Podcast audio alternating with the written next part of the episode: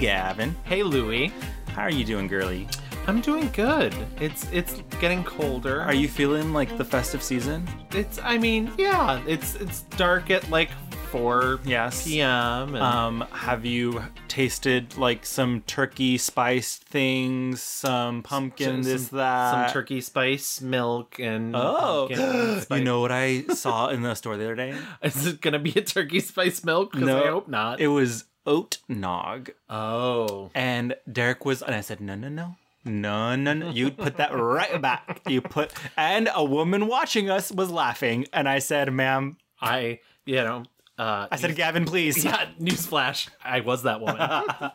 Gavin, please stop following me to the store. Me and full drags. Yeah, yeah. That's how I spend my weeknights Just at the Lincoln Market. at the Lincoln Market.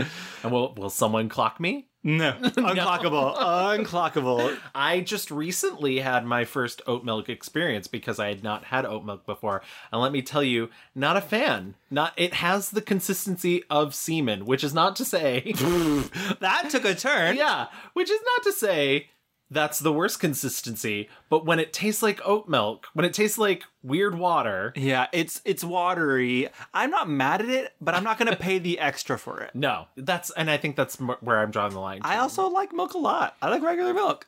I I don't I welcome back to Milk Chat by the way. I- so now, in two percent versus whole, what is the story there? oh, you always choose the whole, Louis. Everybody knows. oh my god! This is R-rated episode. Wow, it really is. This is um, very in um, theme with our subject today. But hello, hi. This is the mixed reviews. We are a film podcast where we take a film subject, such as an actor, director, or mini genre, and we give you a fun little history, and then we talk about the stuff we like and then the stuff that we don't like. And so this much. episode, we're sponsored by the milk agency, the Yes. milk, the milk um, uh, lobby. Lobby. Yes, Big Milk, brought to you by Big Milk, and not the drag queen. I was I was just gonna say that was my stripper name. Big, Milk. Wow, she does the body good. Exactly. There you go. Thank you. Um, but yes, hi everyone. Um, welcome, welcome back. Thank you for choosing to listen to the mixed reviews this week. That's true. You could have your pick of any film podcast and you keep flying with us. But- Hello. Let's go back. Last week, last episode, Yes. uh, we talked about Angelina Jolie. Can I tell you that I got some very hot goss? Um, uh, a, poten- a potential. Um, I'm not gonna. I'm. This is very like we gotta bleep it. We gotta like. Um, I do have that power. I am an editor. um, a friend of mine said he knows a who like works in the therapist's office. Oh, this is very Spaceballs. You're my uncle's father's brother's. Very that, Yeah, yeah. very that. It's very LA. It's very I know a girl who knows a girl who looks like a boyfriend who looks like my girlfriend. Yeah. um, that's the killers. I'm not gonna get into the the saucy details, but let's just say that the kids are um in therapy and doing their best You know. and doing their best, yeah. just like the rest of us. you know. I mean, that happens. Um, I mean, when your uh, parents are the hottest people on the planet, Yeah. and the most famous people on the planet, um, things are And sure they go through a pretty non-amicable divorce. correct, Yeah. correct. I Things mean, I could see that. things being are an issue. messy. Yeah. Um, but you know what? Life is messy. Okay. And so is this room. Oh, you bastard! You've been holding on to that one. Uh, I just love any chance to drag you guys. It's just got a lot of stuff. It's not messy. Okay, those books, those are an issue. and that, and um, but okay, we talked about Angelina Jolie uh, last episode. Uh, we asked you guys to go vote for your favorite um, Miss Jolie uh, performance, and the results are in. Um, tied in last place, which is kind of funny to me. It makes me laugh. Uh, was Lara Croft and Changeling. I feel like there's a winner between those two. No, two sides of the same coin. right, right. Those are both the same. She's just raiding tombs, trying to get her kid back. Yeah. And it's hard. It's hard um, in this economy. And then in second place was my pick, Mr. and Mrs. Smith, with 17%. An undeniably hot movie. And in first place, far and away, your pick, Gavin, um, Girl Interrupted, 61%. shocking and not. Um, I don't know. I was surprised by that win. I'll be honest because I genuinely assumed Mr. and Mrs. Smith would win. I feel like that's the, a crowd pleasing answer. They're both very good in it. She's she's great. She's giving a fantastic performance. So I was like, oh, you know, but she did win her Academy Award for Girl Interrupted. So I guess I should just take the win and I be happy with it. Girl Interrupted is one of those rare movies that not only is like unanimously critically loved, but like it broke through the mainstream. Like this this is a movie that like that that was the one of the years there were people like, oh yeah, when they were watching the Oscars, oh I have seen that one Yeah, yeah. because it's like you know one of the rare and so people were like Angelina did fucking really work that shit. Uh, she was great. And just seriously, and I know we said it in the episode, but like an amazing cast. Yes. Yeah, it cannot around, be said enough. All around. But that was last episode. So we do have a little bit of business. Um, dear listeners, uh, Gavin and I have made the executive decision that this will be our last episode. Ever. Period. no. Uh, this will be our last episode of the year. We are going to take a very well deserved break, um, take December off, um, go see the kids. Absolutely. The kids, they're. you know, they've been splitting time between us. Yeah, And yeah. we really think it's important to be a united family. Yes, And just spend yes. spend the day, you know, Correct. the holidays with them. um, Chels and Sam and all of our other guests. Dan and Connor, Yeah. Manish, Yeah, all our babies. Yeah, they they really miss us. Um, so no, yes, this will be our last episode of the year. So a very um, early happy holidays and all that. Happy New Year. But we will be back and see you in January for our uh, end of the year wrap up review. Yeah, our year in review of 2021. Yes. It's been such a weird fucking year for movies. I and- know. I just can't wait to talk about Godzilla vs. King Kong for an hour and a half. Uh, These episodes are rarely an hour and a half. it's a full two hours or nothing. I'm giving you 30 minutes for whatever you want to talk about, Gavin.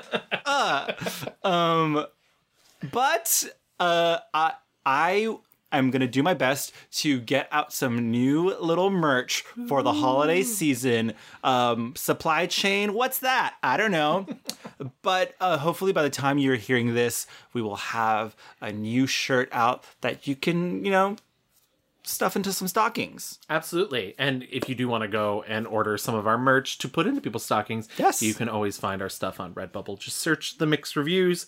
We have shirts and totes and Fun stuff. coffee cups. And stuff. I don't know. Yeah, I think I hats. Maybe there's some hats. I don't know. I don't know. I don't want to promise you anything that's not there. Yeah. So just stuff. If you want other stuff, there are buttons I can press to make the stuff exist. I just turned it all. I was like, people don't want mouse pads and dresses. There's literally an option to make dresses with our our name on it. I was like, too much, too much. Um, but anyway, I think that's all the old business. Absolutely. Sorry that there will be no seasonally appropriate, but like, listen, what what did you want us to do? Snowmen on film? Like, a- oh, angels on film. Oh, no, I know. Gavin's like, maybe next year. where are the devils on film? yeah. Um, don't think I'm not gonna pitch that next October. and now our Satan episode. okay, let's wrap that up um, and move right along. Gavin, tell the children what are we here to talk about today? Today we're here to talk about the '90s auteur turned cinema master. That sounds good. Yeah, Yeah. I think so. The cerebral but very visual Paul Thomas Anderson. Yeah, I I'm gonna be very honest. Okay, I hadn't seen a lot of his movies because I'm not smart. Um, and I was like, oh, this Baby, is we've been trying to hide that from you. okay. I'm looking at the man in the mirror. I'm trying to make a change. Uh, no, I, I- I think both you and I, when we're watching for this episode, we're like, oh god, Yeah. it was a slog. Uh, I, I, No, and I and I don't want to say slog because it's, like they were both like, ah! um, it's not slog as in bad, but it's like these are not easy. Typically, I'll watch maybe two films a day, and they're like easy breezy gals to get through. None of his movies are easy breezy gals. exactly. They're long. They're heady. Yeah, Uh, they're emotionally heavy. yes. Um, their characters are oftentimes miserable. Which, Miserable. Which really doesn't, you know, when you're trying to keep the vibe up, Yeah. it kind of brings the mood down. it's uh yeah just like really I, I literally would have i would go to youtube.com and then have to watch like some internet video game playing like Yeah, I, yeah. li- I was like i cannot watch another move like like I, s- like I was telling Louis before the show began, I watched an entire season of Dracula because I needed something in between. I was like, "Give me something stupid." thank god big mouth has a new season out because Whoo! Um, what an episode! What, what what's some some really heavy movies? Um, thankfully, he only has eight movies. Yes. Um, I think nine now out with Licorice Pizza. Um, so it wasn't a he doesn't have a big body of work, but each movie is like two and a half, three hours long. And and listen, we all know, you know, he started strong with Event Horizon, and the Resident Evil movies were a little bit of a flop. weird, yeah, yeah. But then uh, Alien versus Predator. Oh, that's that's Paulus W. Anderson. Did I watch the wrong movies? Gavin, I hate when you do that.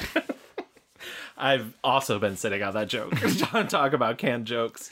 Uh, but yeah, no, this is this was uh this was tougher. And like, hey, listen, we know we're not, you know, we don't always do filmmakers on the show because you can like that's every other film podcast. You're right. Uh, but it is fun for us to like dive into someone like this to do the. I mean, he like maybe is one of three white male Yeah. filmmakers we've ever Correct, done, and so it, it's kind of fun to like delve into his psyche and what's going on with him. It's and- funny you mentioned that because literally, as I was watching all these, I was like, "This is maybe the straightest episode." Yeah. like like research and like watching I've done, and I was Yeah, because even when we did Richard Linklater, there's something just a little queer there. yeah, yeah. I mean, like, I was talking to good friend of the pod and um, former guest host Samantha Stallard, and she was like, "I swear to God, every fucking guy I go on a date with wants to talk to me about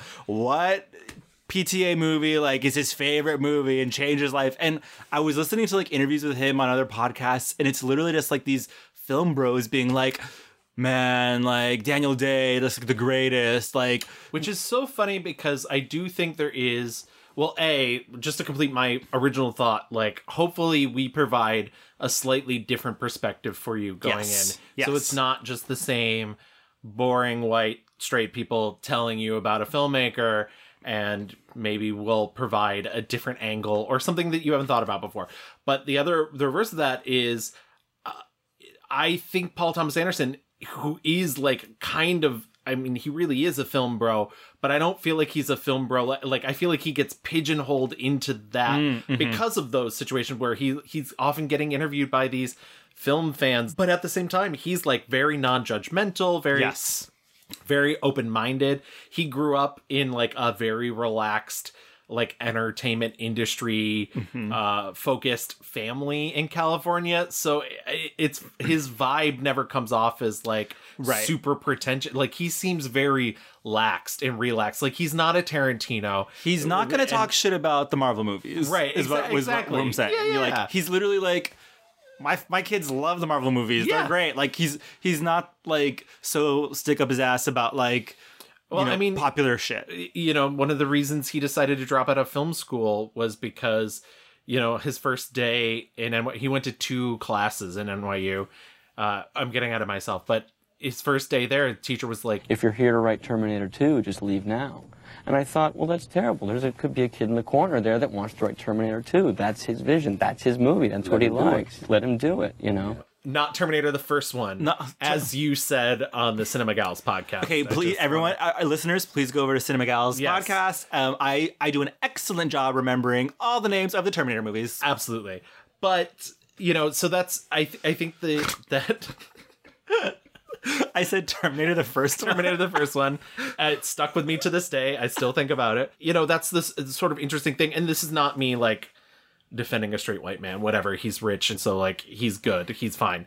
Uh, but you know, th- I I just think it's interesting that there's a lot of shitty film bro muck you sort of have to get through when you delve into the world of PTA. And I Absolutely. I don't think that it really has that much to to to do with him as a person, but you sort of have to do the work to Yeah. get there. Yeah. You have to row out to the island where his like chillness is. It's sometimes it's the same way I feel about like when I I'm like oh I love pop punk music so much and then I go to a show and I remember all the fans of that music I'm like this is the worst. Okay, let's get into the rewind. So Paul Thomas Anderson was born June 26 in 1970. He is 51 years old, um, so young. a young child, and I will say he's kind of a cutie. Yeah. No, he is. It's so funny though. I did see somebody say in a very short period of time he went from film bro twink Yes. to Yes. um drunk dad. Mm-hmm. Absolutely. physically. If there, the pictures of him on the set of Boogie Nights, I'm like, this looks like Moby, yeah. but like, or like just strong Moby vibes is all that came to me, and I was like, it's kind of scuzzy, just like very Gen X, like I don't know, bucket hats. Yes. Oh, bucket hats. Per Bucket hats, uh, bucket hat couture. Okay, uh, he was born in Studio City, Los Angeles. Um, his parents were Edwina and Ernie, which I think is so cute. Ernie was kind of like a famous voice actor. He was the voice of ABC. He was doing commercials, and um, he was the uh, what's the narrator stuff for like the Love Boat. Uh, the announcer for Carol Burnett. yeah, But prior to all of that, and I I don't please, please, yes. Gavin, this is very you. I don't want to skip over it because it's pretty amazing.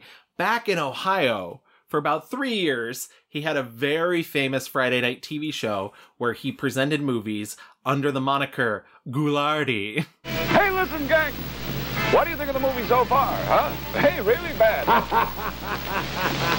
And Ghoulardi was, you know, in a in a way, people always talk about how Elvira sort of stole Vampira's Steez, hmm. but I feel like she's a combination of Ghoulardi and Elvira because Ghoulardi wasn't like a mad scientist or anything. He just had like a goatee and like a blacked out eye, but then he was like kind of a beatnik, kind of a hippie. He'd, you know, tell people like don't rat out your friends and like and make fun of the movies in between. And so Paul Thomas Anderson later in life would n- name his film company Ghoulardi. Oh, that's fun. Yeah, you'll see it on a bunch of his movies.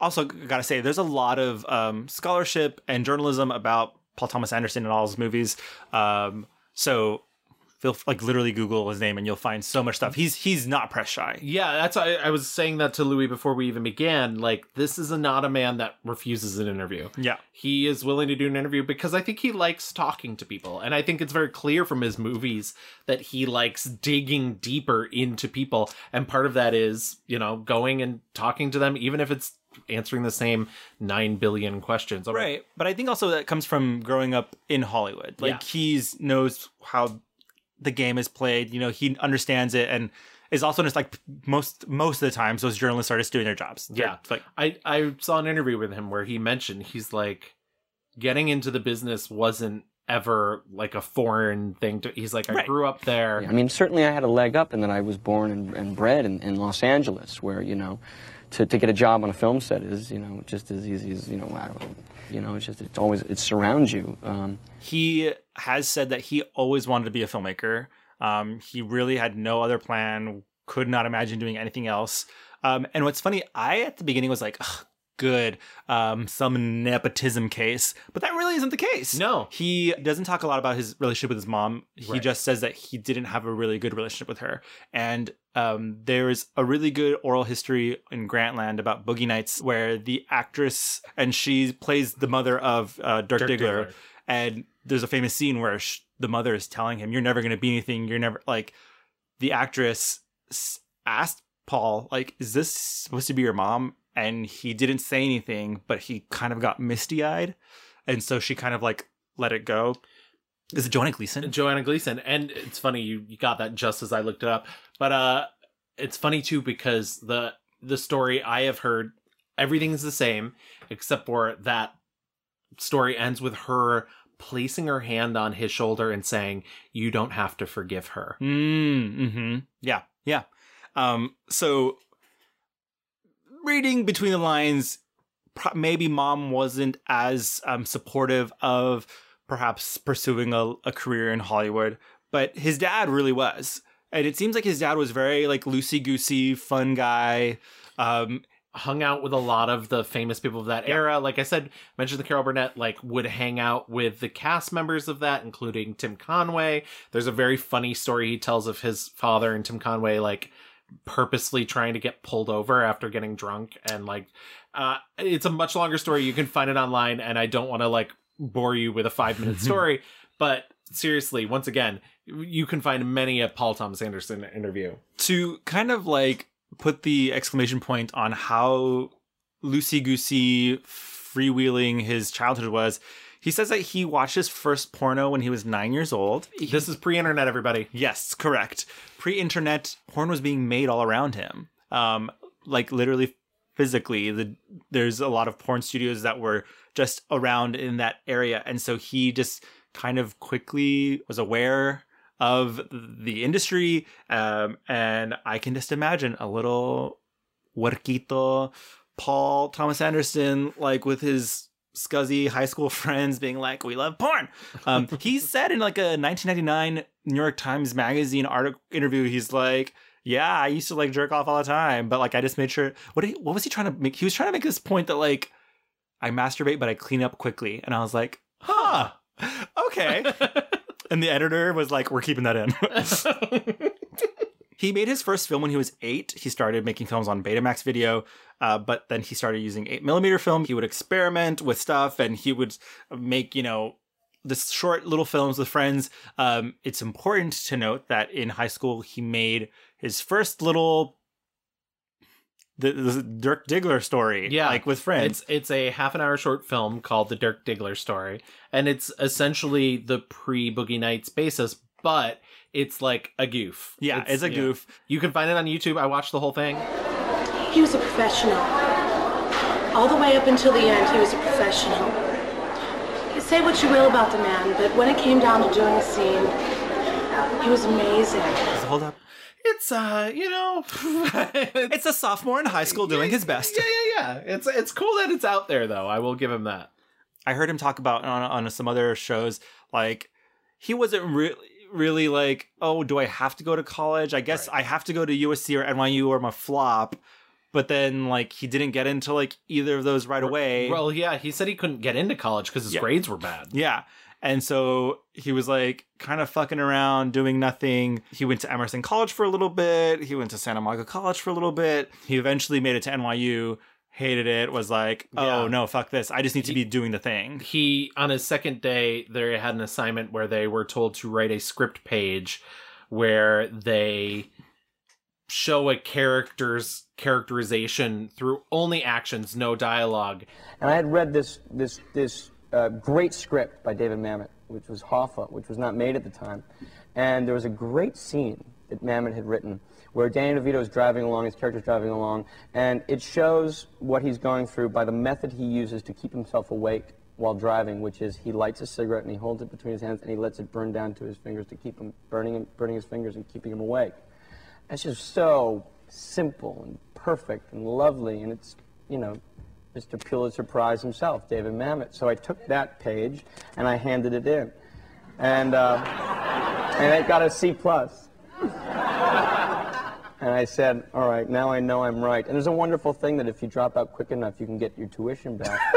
I mean, sorry to break it to everyone, but school is mostly fake. yeah most of it is fake i've had some great which is not to say like i had some great teachers my favorite college professor i never would have met her kay mcdonough who's since passed away never would have met her but i went to film school and i can tell you for the most part correct Yeah, I went to school twice and it was great, but fake. So he decides, I'm just going to start doing the thing. I'm going to um, wrangle friends to try and make a short film. Uh, and he ends up making Cigarettes and Coffee in 1993. And he submits it to Sundance short program and it was uh, accepted, it screened, and then he was invited to join the Sundance Labs. And that's where uh, he kind of like really, and, and I was like, oh, he actually did do this on his own. Like, even though Yeah. he had his father who was in the biz, there really is no like, and then my dad got me the meeting with this guy. Like, that really didn't happen. While he was um, at the Sundance Film Labs, um, he decides to expand that um, short film into his first feature, which turns out to be a little bit of a mess. He had originally titled it Sydney, um, but the production company that basically was like financing it was like, no. They renamed it, recut it, did a lot of shenanigans. There are places where he says like, "Oh, I'm such a control freak," and then there are other places where like his editor's like, "He's not a control freak. He, like he thinks he is. He's not. he is so young here." right And uh, like, I think that's what it is. I think it's a folly of youth. yeah. In, in it- honesty. when you read interviews from him back like in 1999, um, during Boogie Nights, Magnolia, that stuff, he's like very kind of manic. If you read interviews with him now, he's like, Yeah, well, Magnolia was a little crazy, huh? yeah, exactly, exactly. Like he's I mean, I think that's what it is. Is he he was young and he was very self assured, and I I cannot stress this enough. For all that we just said about school, you know, what's a really big thing is confidence. yes, And I know that sounds really shitty to uh, have someone be like, "You should be confident." I need somebody to tell me to be confident every single day. but like literally, a lot of this is getting by on confidence. He also said in an interview, you know, the reason he got this contract from Rysher Entertainment was after Pulp Fiction, the Quentin Tarantino movie. Everybody was looking for their big indie hit. But you got to understand that at that time, probably based on the success of Pulp Fiction and a couple other small independent films, there was a lot of cash floating around from these cable companies. So if you could make a movie for under two million bucks, they could kind of sell it off piece by piece with just enough kind of genre elements and a, and a couple cast names, and you could just go make your movie. I mentioned my film professor back uh, a little bit ago, Kay McDonough. I still remember years ago she asked me, she was like, "What do you think was the film for your generation that changed things for people?" She's like, "I think it's." 2001 because after that people became really interested in space a lot of people became astronauts and i was like well i was like i'm gonna kind of invert my answer to that because i feel like pulp fiction however you feel about it made everybody want to be a filmmaker Mm. it didn't make anybody want to be like a hitman or a heroin addict, but everybody saw Pulp Fiction was like, oh, I could do that. That's Yeah. what I want to do. Right. You know, he comes along in that era Totally. in which everybody wants to cut a check for a young, hot, confident filmmaker, and he's a white man. Yeah, yeah. I was And so, say, like, a young, he- confident white, White man, man, who's exactly. got all the privilege in the world. Right. So he, he fits the bill. Mm-hmm. And you know, like you said, I, I think it it's just a matter. You know, he said his original cut was two and a half hours. They cut it down to an hour and a half. I was bluffing my way through it, and I kind of like I should have had a ninety minute movie, and I cut together this like two and a half hour thing, and I thought, you know, I had to like plant a firm stake, like I'm not changing a frame of it, and they're Yeah. like, I don't know about that, but really was I only I've only been working on it for three or four weeks, and I just I hadn't had time To cut it properly? to cut it properly. And I was just bluffing, man. I mean, I was just completely making it up as I was going along. he supposedly got it back after raising the money. It's two hundred thousand dollars that he raised. Um, John C. Reilly, Gwyneth Paltrow, um, and Philip Baker Hall also contributed money to. Yeah, all people who are in the film. yes, yes, correct. Um, I think this is Gwyneth's one of her first movies, right? It's towards the beginning of her career. Yes. um, John C. Reilly, who like he had met via or through the Sundance um, Labs connection. He was like, you know, in Paul's eyes, he he was a veteran. He had already done a lot of movies, Right. But um, He'd done like five. yeah, yeah. So it, it Hard Eight is a story about a gambler who like wants to, I don't know, find some solace with this protege played by John C. Reilly. Um, things go madcap and wire. Like there's, it's just um, Samuel Jackson is in it. Um, I will say the movie's like not great for women. No. Um, Gwyneth is the only woman in it, really.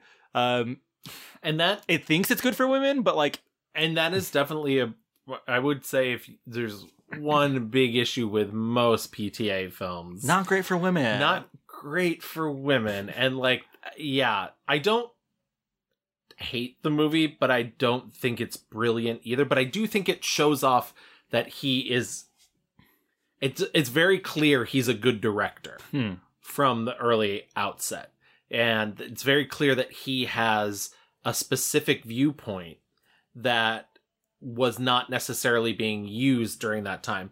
A lot of the up and comers from that era, a lot of the the young indie filmmakers were doing a lot of the handheld stuff, Mm. were doing a lot and his was very classic and very formalist. His camera is always moving. If it if it can be on a dolly, it's going to be on a dolly. I hate comparing filmmakers to other people, but it, it's an easy way for people to understand.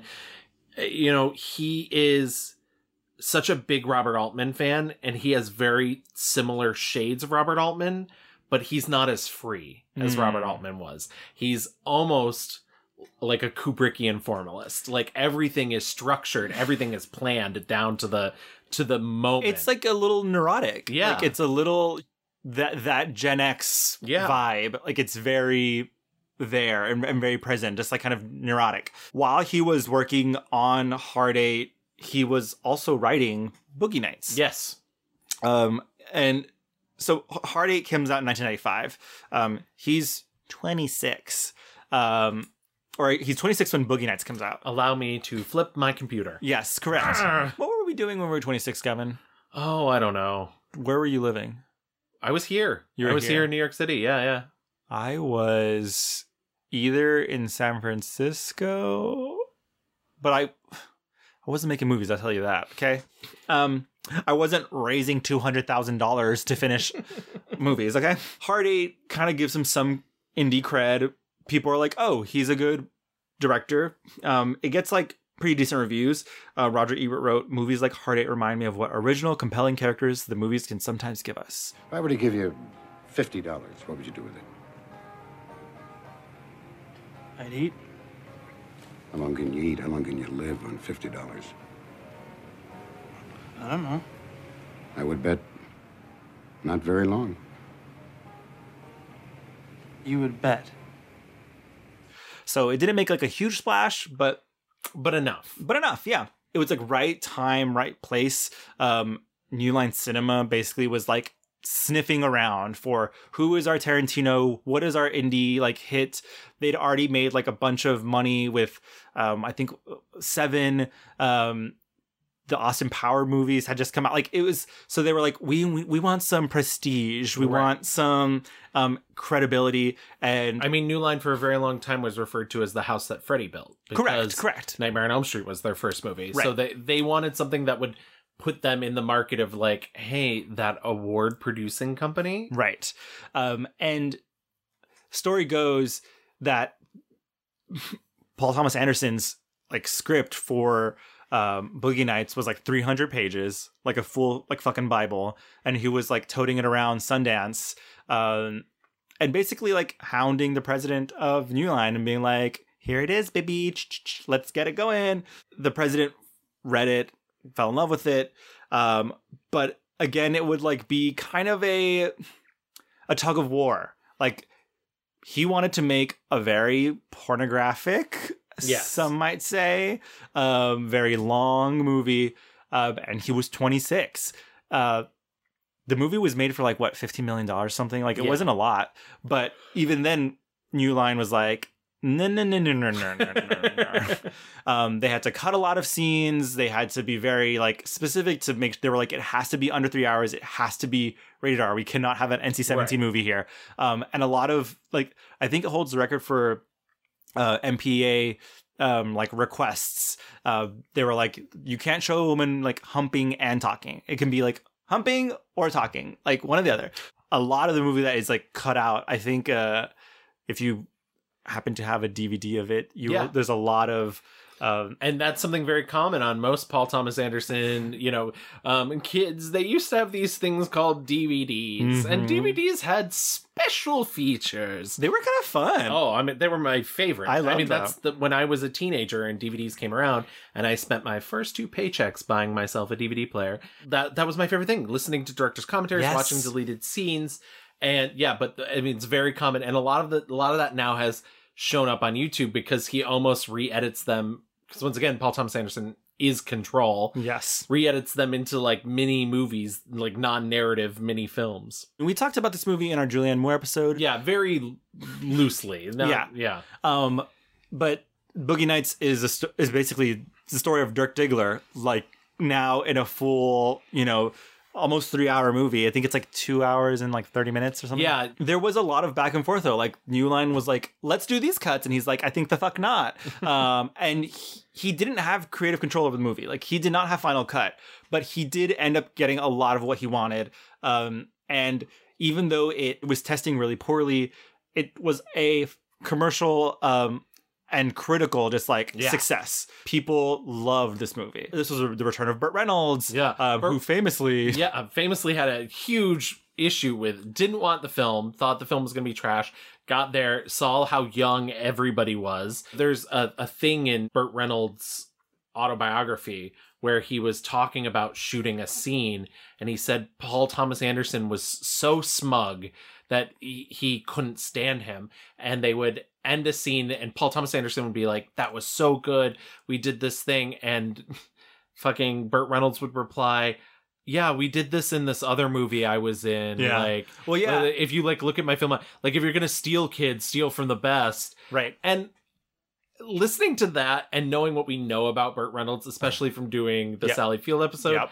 that just makes me think he was just being an old Ah, asshole. crotchety. yeah. There was tension for sure. I mean, there was tension that that that happened. That you know, I was 26 years old and really full of a lot of vinegar and confidence and, and barking directions at everybody. And I think um, just trying to get this film made, and I think some of that probably got directed at Burt, and he wasn't having it, and nor should he have. But um, but that's not to say there weren't great, great moments. Burt Reynolds gets nominated for an Oscar for this movie. Um, him, Julianne Moore, and I think it gets for best original screenplay. Yes. I saw um, a quote that Mark Wahlberg said, who stars. Mark said, "If Burt wasn't an asshole, he would have won the Oscar." Yeah. But Burt hated the movie so much. He hated being in it. He, but he he was one of the ones who got like the most acclaim and praise for it, which is kind of wild. Yeah, it, I've also heard that his like negative press tour is what tanked his opportunity to get that Oscar. Yeah, and it was his return. He would like it would have been like uh, the perfect little, but whatever. Fuck him. And he's good in the movie. He is good. Yeah. he's good. I I like the movie a lot. Um, it's uh you know sad. It's tender. It's shocking. It's, funny. It's funny. and it's occasionally epic. Yes. And, and I mean that in the traditional sense. Like there there's a lot of stuff that happens in it that and the other thing that I love and we've we've talked about this before, character arcs. Uh, Paul Thomas Anderson said the thing that he was most interested in going in was making a movie in which no one changed. yeah. And it's really true when you watch it. The character arcs exist, but that's circular. They, you know, they they end up exactly sort of where they were. Right. I mean, it's like, you know, these characters are kind of tragic, so they have to go through the tragedy, but they're not going to like be changed for the better, quote unquote. Right. Like in the end, they're like, oh, we were actually at our best when we were together as a family. Yeah. You know, um, what if we weren't selfish? Um, so that's Boogie Nights. Um, basically, New Line said, okay, kid, I guess fuck us. You can do whatever you want. Yeah, Literally whatever. They basically, he had already started um, writing Magnolia Yeah. he had this idea and they had it they didn't read anything No. And he kept telling people, oh, it's going to be small, it's going to be Yeah, intimate, yeah. it's going to be like 90 minutes. And then in his own words, he kept saying, it just kept blossoming. Blossoming. Uh, but I do think it's funny. Did you ever hear the story about how he wrote it? He like spent a week in William H. Macy's cabin and on his first day, he went outside and snall- saw a snake, and he was too scared to leave the cabin. Incredible. So he spent the entire. That's me, baby. Incredible. That's me. That would be me. I would be like, I saw a snake out there. I am staying inside. I guess, i'm writing a novel yeah, exactly. um you bring up william h macy though is a good um point for me to say he works with a lot of the same people Yes. a lot of the characters and the actors will be seeing it in like and a lot of the behind the scenes people as Yes. well. You know, Jack Fisk comes up a lot, who does a lot of his scenic design. He uses, you know, Jon Brion towards the beginning of his career to score his films, and he's done the same thing with Jonny Greenwood now. he's keeping it in the family Yeah. Um, but so he does Magnolia next, um, and it's again this big sprawling, you know, uh, ensemble piece um, that that is like kind of um, punctuated by uh, this kind of cuckoo bananas performance from Tom Cruise. The movie is hard to describe. We Yeah. also talked about this in our Julianne Moore episode because she famously is also in this movie. Um, but uh, it's about grief and uh, acceptance and forgiveness. Um, there's a musical number. There's a weather event. There is a weather event. Uh, it, it also it also is just like a, a success. Um, you know, it gets nominated for an- another couple round of Oscar things. And and like make no mistake, this movie is indulgent. It's not mm-hmm. we don't want to When he like finished wrapping it, he was like, "For better or worse, this is the best movie I've ever made. Yes. I will ever make." And I was like, "Okay, that's a 26 year old." and and as you've said in more recent interviews, he's been like I could cut 20 minutes to half an hour out of it. Recently, Like, he's like, ah, that movie's too long. Yeah, I, it didn't need to be that long. And I'm like, yeah, huh. Oh, I'd slice that thing down. I'd cut. it's way, it's way too fucking long. Good. Oh no, it's it's it's unmerciful how long it is. It's yeah, you won't get any. Yeah, d- I won't defend it. and there's some really tender stuff that clearly comes from Ugh. I mean, all of this, the Jason Robards stuff, as Jason Robards is dying, he said that, you know, in later in his life, his father remarried. So a lot of the Julianne Moore stuff comes from the, this like woman who was ill prepared to take care of his father Right. as he was dying.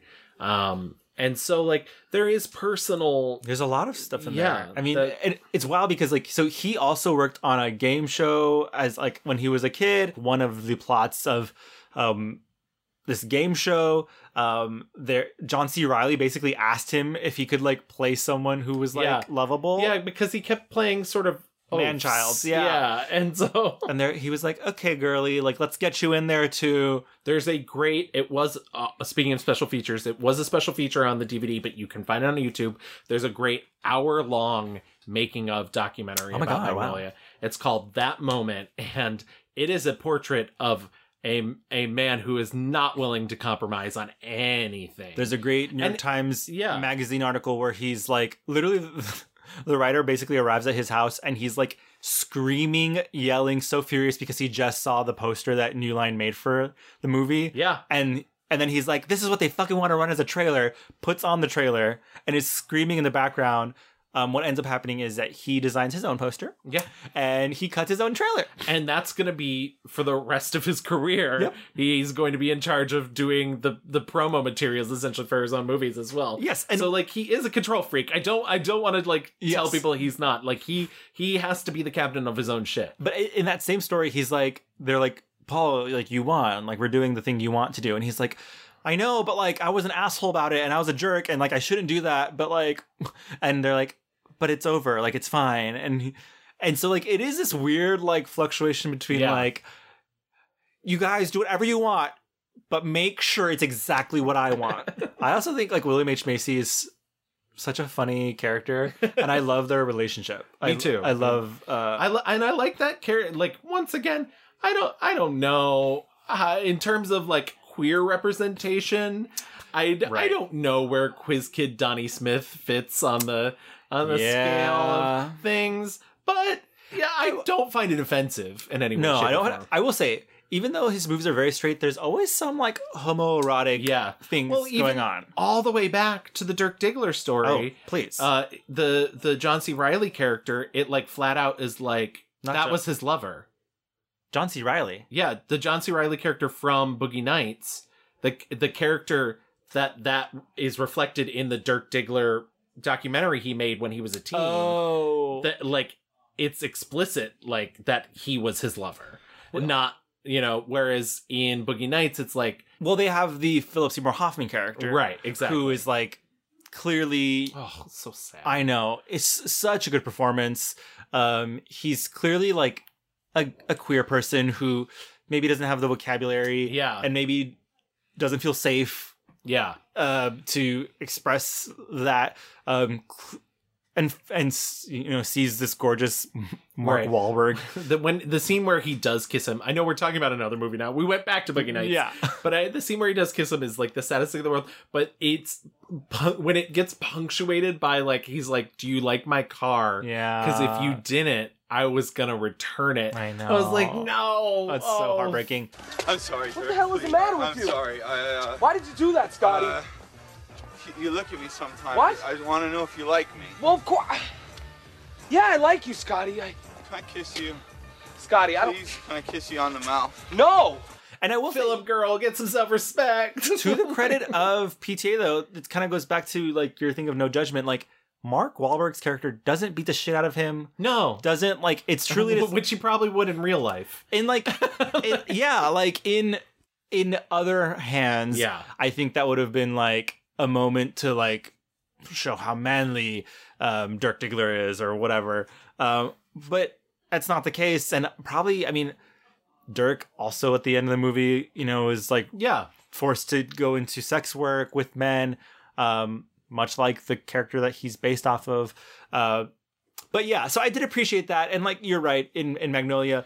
I, like yeah, like I said, may- maybe Quiz Kid Donnie Smith is not the paramour of queer queer culture, but it is interesting to to put that character, a character who's so lost and willingly seems to accept their queerness, but also doesn't know how to like I mean, it, but function as a human being. I'm sick and I'm in love.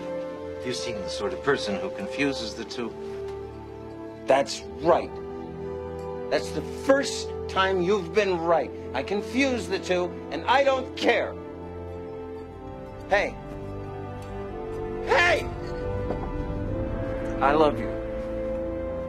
I, I love you, and I, I'm, I'm sick. I'll, I'll talk to you. I'll talk to you tomorrow. I'm getting corrective oral surgery tomorrow for my teeth. I love you, Brad. Brad, the bartender. You want to love me back? I'll be good to you.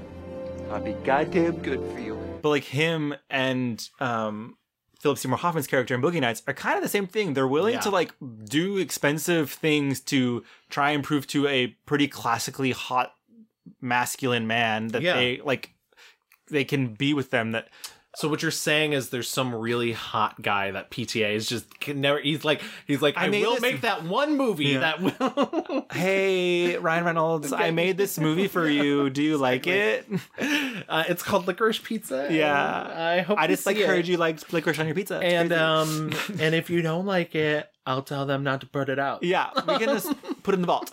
Um, okay, so there's Magnolia. Uh, it's long. It's epic. Yeah, epic. How do you feel about the the singing scene? I love it. You love it. But I'm also a big Aimee Mann fan. I mean, to me, I mean it's it's way more out there in terms of anything that Robert Altman presents in Nashville, but it's very much PTA's Nashville. Yeah. Like he's really trying to do Robert Altman's Nashville with the interconnecting characters. But like I said, he's, he's such a formalist because the thing that makes Nashville work is that it is so loose and it's able to sort of float between these people. And, and I, I perhaps Nashville's not a film you've seen, but you absolutely should. Uh, but I have and- seen a Love Actually though, so well, there you go. I get it. but but that's the so I think the the when something like that happens, the the singing scene or when something like the weather event, I don't want to spoil it too much because that is what do you mean spoil it? It's from 1999. I know, I know. So there's a scene in the film where where it rains frogs, and uh, which, by the way, apparently when he gave the script to Philip Baker Hall, uh, he was like trying to describe it to him, and he's like. He's like, eh, he's like, and then it rains frogs, and he thought Philip Baker Hall would be like preposterous, and Philip Baker Hall was like, that happened to me once. I had to pull over to the side of the road. I was in Italy. Picture it. I'm in Italy. It's raining frogs. um, which I love. I think when that stuff happens, it feels more jarring than it than it perhaps would in a film that was l- less bound by its own nervous energy and less you know uh, like everything is tense. And you need those moments to alleviate the tension but there may be a step too far for some people. I i like them because like i need that. Like i need a scene where everybody sings wise up by aimee mann. What's fucking crazy is Sam. She was saying every fucking guy is like loves that scene, and she was like, "I fucking know. I know you guys love that scene. I've seen it. I don't need to see it again. I get it." Yeah. And what's funny is that like that scene is so emotional and like um uh vulnerable. yes And it's very bizarre that like pro- probably like and I, I I know many of these straight men who I've dated girlfriends and who are exactly the guy who's like that scene fucking changed my life, bro. And it's like these vulnerable things are the Yeah. things that like these men gravitate towards and it's like, yeah, imagine being soft, yeah being loving. having emotions Hmm, yeah What a thought. it's so funny too because apparently julianne moore sort of had to set the example for it like, she was no- the lead vocalist. well, well, yeah, well, because none of them wanted to do it because they all thought it was going to be very silly. So they made Julianne shoot hers. My good friend Julianne. Yeah. They made her shoot hers first with her doing her part, so they could get the tone for Yeah. what PTA wanted out of them. And I think it's so smart because, I mean, having Jason Robards do it from his deathbed. I like, know. Yeah, it's Last note on that, as I'll just say that I thought Tom Cruise was very good. yeah, it's fine in it. I th- I was like, okay, great. And also, he's been interviewed before. Um, He's not a bad actor. He's just No. a bad person. correct, Paul Thomas Anderson's like I knew that he had that within him. I knew he could pull it off. That's the other interesting thing about Paul Thomas Anderson is he sees things in people that they perhaps uh, m- people might already know is there, or maybe not. You know, he during the press tour for this, people were like, "What's next?" And he's like, "Oh, I'd love to work with Daniel Day Lewis, and I'd love to work with Adam Sandler." Yeah, and then guess what? Yes. And so the next movie he makes, and he also was like, okay, this one will be shorter. This Yes. one will be shorter. And you know what? He did. And he did. He pulled it off. He makes Punch Drunk Love in 2002 with um, Adam Sandler and Emily Watson. Um, it's this movie about this kind of like very neurotic, uh, Socially s- awkward. small business owner. Yeah. Um, who has like a squad of sisters who seven, are at seven, I believe. who are just awful to him. Yeah. Um, and Another g- great like representation of women. Yes, truly. Like literally they they are the personification of just like nails on a chalkboard. Like, hey, you stupid idiot. Yeah. Don't take things so seriously. God. what's- Constantly calling him gay too. and- Yeah, yeah, literally. Remember when we called you gay and you would cry about it? Yeah. I was like, ah. the, the funny thing is is most of them most of the actresses playing those roles outside of uh mary lynn rajskub are not actors I mean, they it the movie feels like in parts very natural, other parts there's some like magic realism shit going on. yeah well that's a i mean people have said you found a way to take the thing that adam sandler does in his movies and put it in a more real world and every time i've seen someone say that in an interview he's like punch drunk love isn't a real world he's like it is a magical like like There's like tiny fucking pianos Yeah. appearing at doorsteps and shit. Also Philip Seymour Hoffman in another kind of small role Yes. in that in that movie, uh, but very very memorable role. So that's Mhm. now four movies Philip Seymour Hoffman has done with him, and it's a love story between Emily Watson and Adam Sandler. How do you feel about this movie though, overall? Not great? I don't love it. I, I I'm in the minority on that one. I know this is another one that a lot of film bros really like. He calls out Robert Altman by doing the Popeye "He Needs Me," um, the song "He Needs Me" from the movie Popeye, sung Mm. sung by Olive Oyl, is used repeatedly. It's mixed into the score and everything. Uh, I have issues with this film because while I acknowledge it is not a real world, I the the thing that Adam Sandler is doing it's not that I'm offended by it, but I just don't. That is a man with real problems. Right. Real, real problems and needs help. And like, I kind of hate movies where love cures mental illness. Mm, so And you I- hate love. Yes, I hate love. Okay. Um, and so I, it's one of those things that like I have a hard time breaching that. I'm well aware that's a personal thing. I don't hate this movie by any means. I saw when this movie came out, I was not a fan actually, and then I'd revisited it a bunch, and I've I've grown to like it better. I think it's a, also a very beautiful looking film, and I love the way that like everything is kind of drab until they go to Hawaii at the end, and then suddenly everything's colorful. It's a very old timey film technique. Uh, but yeah, I don't know. And I also don't Emily Watson, I don't know if she needs to be fleshed out more, but I don't understand why she's It's very it. it's very random. She's like, I actually brought my car because I wanted to meet you. Right. It's like and in the scene that you you sort of have to be paying attention, but in the scene where he's buying the pudding to like Yeah, do yeah. do the frequent flyer miles scam, like in the background, super blurry in a red dress, she's watching him in each aisle. that's called filmmaking, Gavin. Okay, ever heard of it? Foreshadowing. Oh yeah. Cinema verite. You're just gonna name all that. mise en scène. Oh, Yeah, yeah, yes, yeah. yes, yes. Mise en place. Bon appetit. I Uh, prefer tapas. um, Punch Drunk Love, I would say, um, kind of underperforms Yeah. critically and commercially. Um, I think people are like, "Ooh, Adam Sandler did the thing," but like beyond that, it's like right. not really. if if we want to get into like the gossipy territory, um, Jon Brion, who works with him on his music, worked with him for the last couple films, stops working with Paul Thomas Anderson after this movie.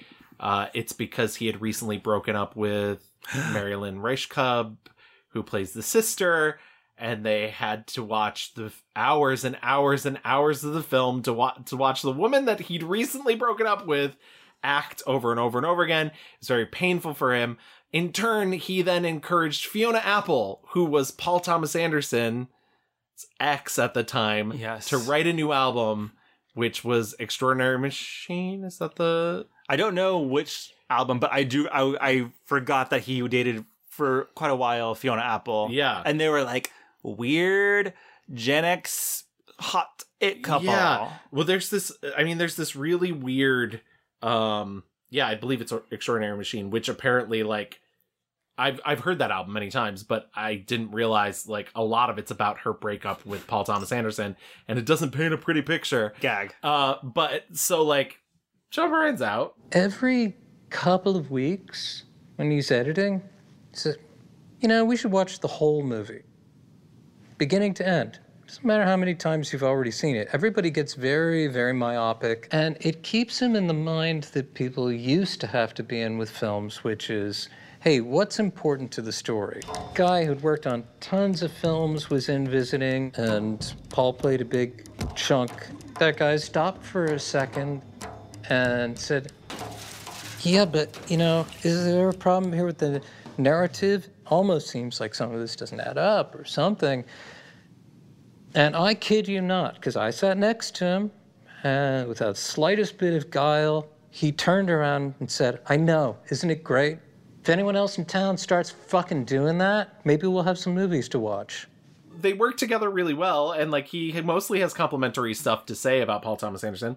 But you will see there's a couple bridges that get burnt over time. Okay. Um, but seasons may change from winter to spring. Ex- exactly. The next movie he makes is 2007's There Will Be Blood. Yes. Um, again, he is speaking it into existence. He says, "You know about that Daniel Day." the movie is loosely based on Upton Sinclair's novel Oil. He, said that like it's mostly like the first hundred pages of the book.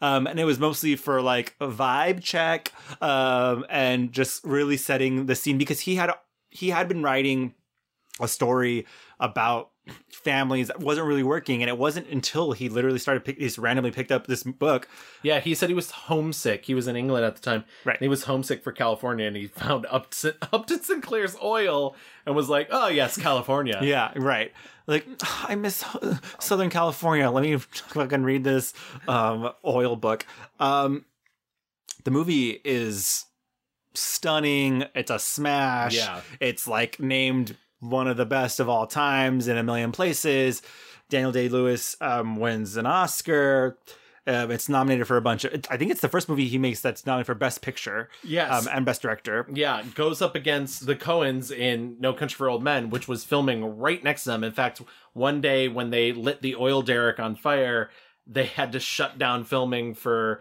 uh, No Country for Old Men because the black cloud just like ruined everything for them. So, but it's funny that tho- those two competing pictures became like the biggest pictures of that year. It was the year of like the Wild Wild West, Yeah. in cinema.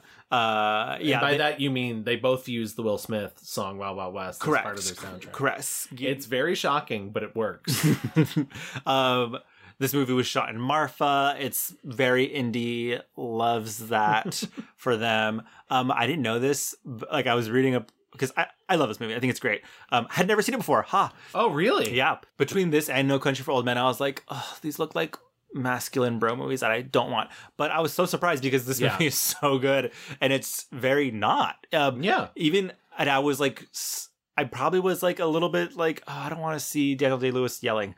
Um, but a lot of the movie isn't him yelling. It's, No. His character is so like complex and weird. What I didn't know was that Paul Dano was like uh moved up from like Yeah. being just one of the brothers to playing both of the brothers. Right. Because the guy that they had hired um like either quit or No, was like let go. He was let go, and he has said since that you know them letting him go was the best thing that ever happened to him because he always wanted to be a filmmaker and not really an actor. And he's like, had they not fired me, I'd still be trying to be an actor. And now he like works on making movies. So The rumor was that like he was intimidated by yes, Daniel Day Lewis, which I Uh, yeah, bitch, not- I was not shocked. I was intimidated to watch it because of Daniel Lewis.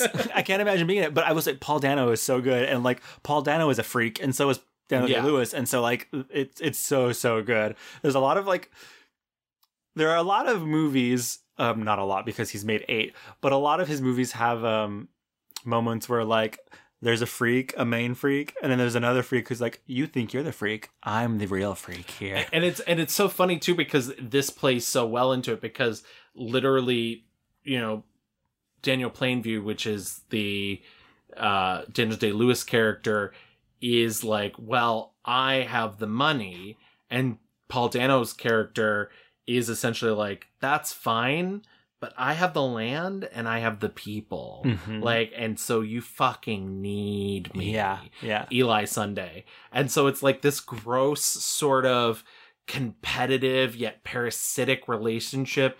And that in a way they're the the I hate saying this because it makes me sound like so cheap, but like they're the opposite sides of the same coin, you know. It's they both worship a god, except Paul Dano's is the Christian god, and Daniel Plain uh, Plainview's is oil, Yeah. and money, and power, and Um, the moment I realized this movie was kind of gaggy was when like he's like, "You must allow me to say the prayer before we start the oil," and he's like, "Okay," and then like literally grabs her his sister. She's gonna bless it. And now we're moving along, and he's there with his little Bible, being like, "What the fuck just happened?" I was like, "Shenanigan, shade." um, yeah, I, I, this movie is ki- kind of gaggy. Yeah, and I like it a lot. Um, so that's 2007. The Master is his first little foray into working with Joaquin, Yes. the Joker Phoenix. and I gotta say, like, for me, it's not. I it. Oh, really? I love the master, but I get it. I get it. I mean, my thing. So I think after seeing um, There Will Be Blood, um, and then later Phantom Thread, I'm like, see, Daniel Day Lewis Yeah. is in so much more control of his craft. And Philip Seymour Hoffman, I think, is similar in so much more control of his craft. Joaquin Phoenix is just like a flailing Magikarp, like. But do, but do you not think that that works specifically No, for this hate character? it. Oh, really? Because I think I think that like I think it's this- embarrassing. Really, I think this is the place where like if you're gonna do it, like do it. So we're like jumping ahead. The Master is about a lot of things. Like his movies are a lot about a lot of Yeah. things. But essentially, there is um, a man, Freddie Quell. Freddie Quell, who's like, oh my god. Also, there's a lot. Again, so much weird kind of sex stuff. Oh yeah, Um, this. I mean, if if you had to be like his gay movie, this is his gay movie. You think? Yeah, I mean, I'm No, total- tell me. Well, no, I will, but I mean, I think there's plenty of avenues to, and that's one of the things I like about his movies as well. And like, We literally said nothing about this movie yet. I know. Every time we try, we're like, wait. Okay, uh, the very Cliff Notes version. Freddie Quell comes back from World War II. He's disillusioned. He's violent. He's angry. Uh, he sneaks aboard uh, a ship, and it happens to be the ship of a up and coming, essentially cult leader, played by Philip Seymour Hoffman, who has created this religion called Fake Scientology. Yes, fake Scientology. I mean, it absolutely is fake but it's called the Cause. Dodge sort of enlists Freddie Quell into becoming his right hand man, and it's becomes this once again weird symbiotic relationship. Yeah.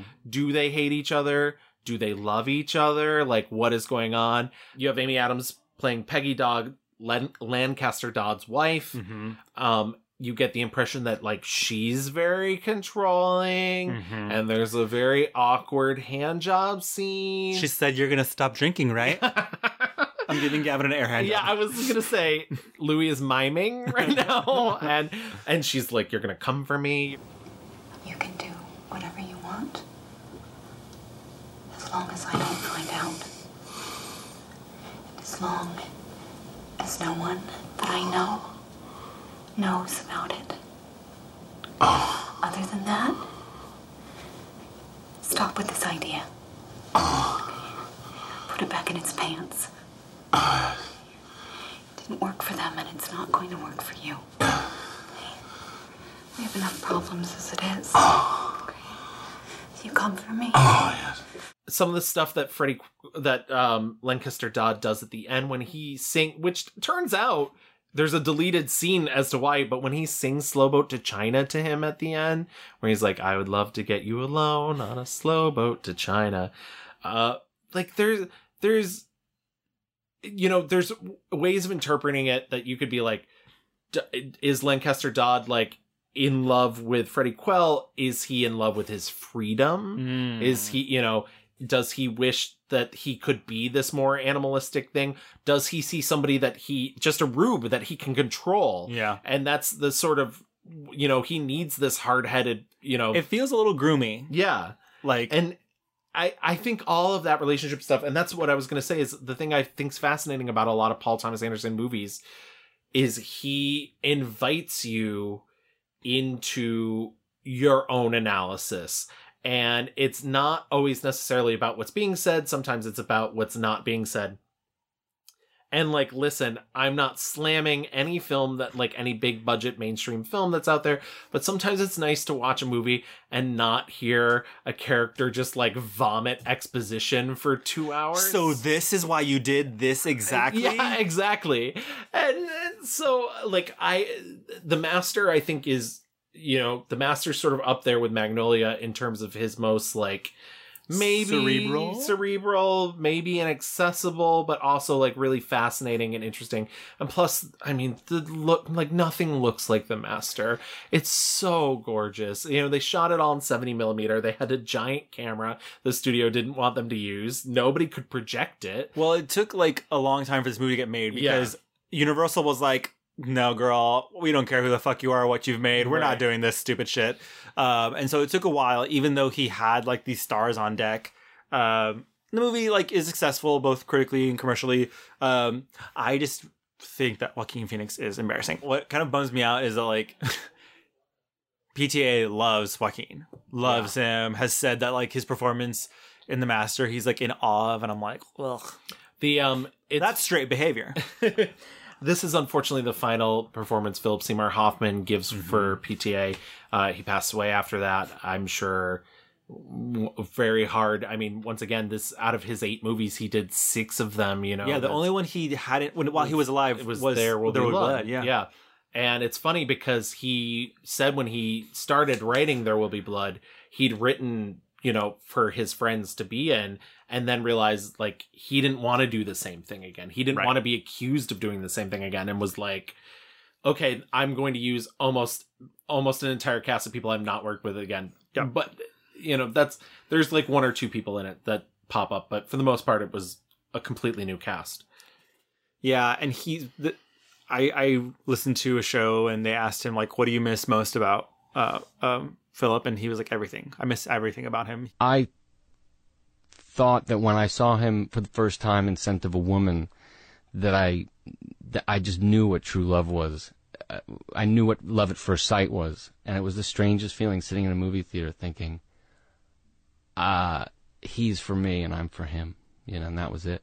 He gave him so many Right. different types of roles and t- different types of and, people to and he said when he would tailor a role to an actor he would uh, like get their input Mhm. and so the master you know lancaster dodd was written solely for philip seymour hoffman Yeah. with philip seymour hoffman's input right after that, he makes Inherent Vice. yeah While the master was like on the shelves, Universal dumped it. yeah And so he put it on a shelf for a couple months. While that was sitting, he started writing Inherent Vice, um, which is a adaptation of a thomas pynchon novel yes, Thomas Pynchon. yeah i don't like thomas pynchon i'll be honest don't know her. Um, I, I read Crying of Lot 49 and Gravity's Rainbow. He's not for me. That's fine.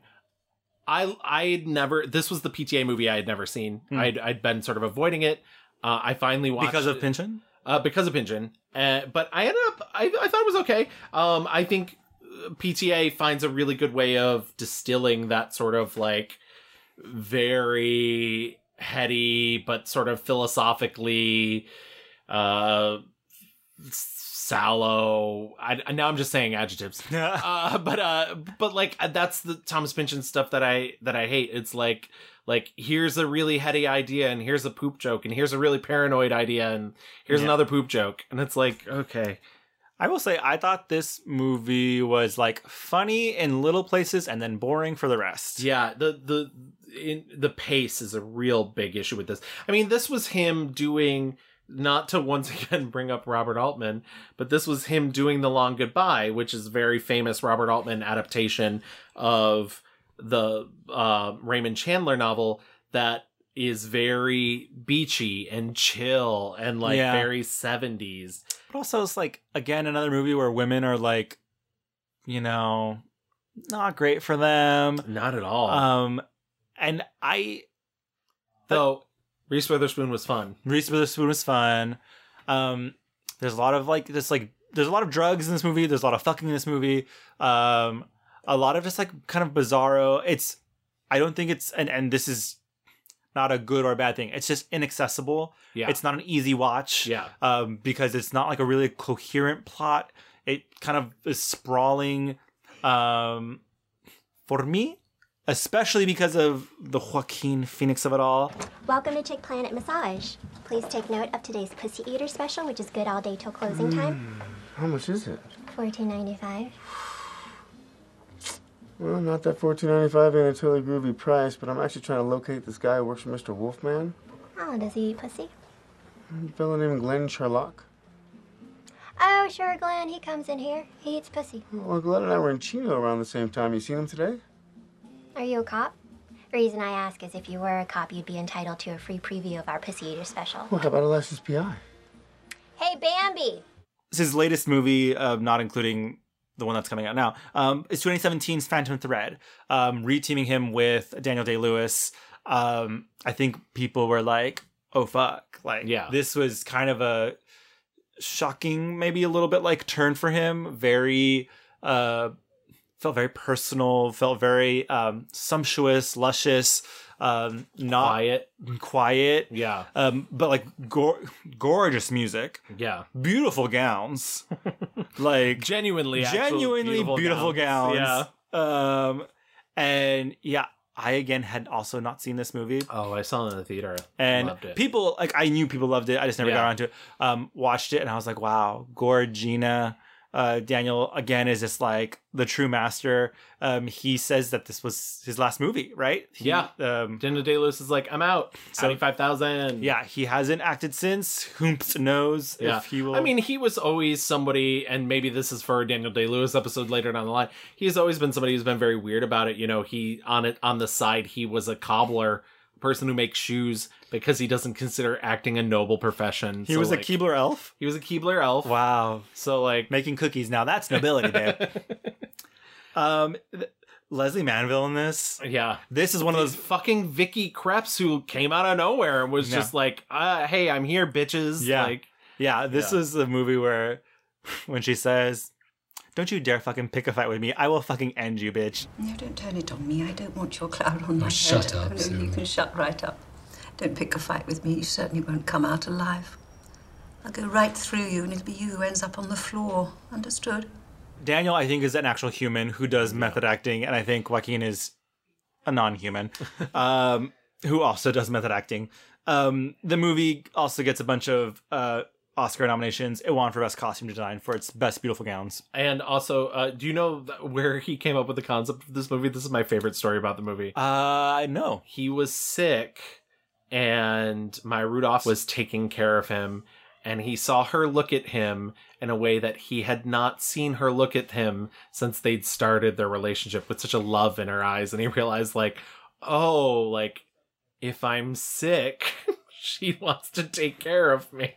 wait a minute yeah the movie has like a delicious like Uh, yeah, ending definitely uh, like slightly perverse. There, I mean, I've heard people perverse, subverse. Yeah, I've heard people interpret this film, and listen, we've said that he's not the greatest at his women characters, um, but I've heard people interpret this film as being sort of like a a, a way of justifying the the mental and emotional abuse of women. I don't think that's true. I think there's a very symbiotic sadomasochism. I was like, this is hi- this is high kink. Okay, Yeah, yeah. like yeah. this is very that. Yeah. What, what's it? The last isn't the last line? Kiss, kiss me, hungry. darling. But oh, for my is it the for my hungry boy or the the Gavin. yes? Um, I kiss, thought, kiss me, darling, before I'm sick. but I think after that though, he says, "I'm hungry." Yeah, Like your boy's hungry, yeah, and it's like, yeah. Um, He's very good at it. She's very good at it. Leslie Mann is very good at it. Everybody, yeah, yeah. everybody doing their best.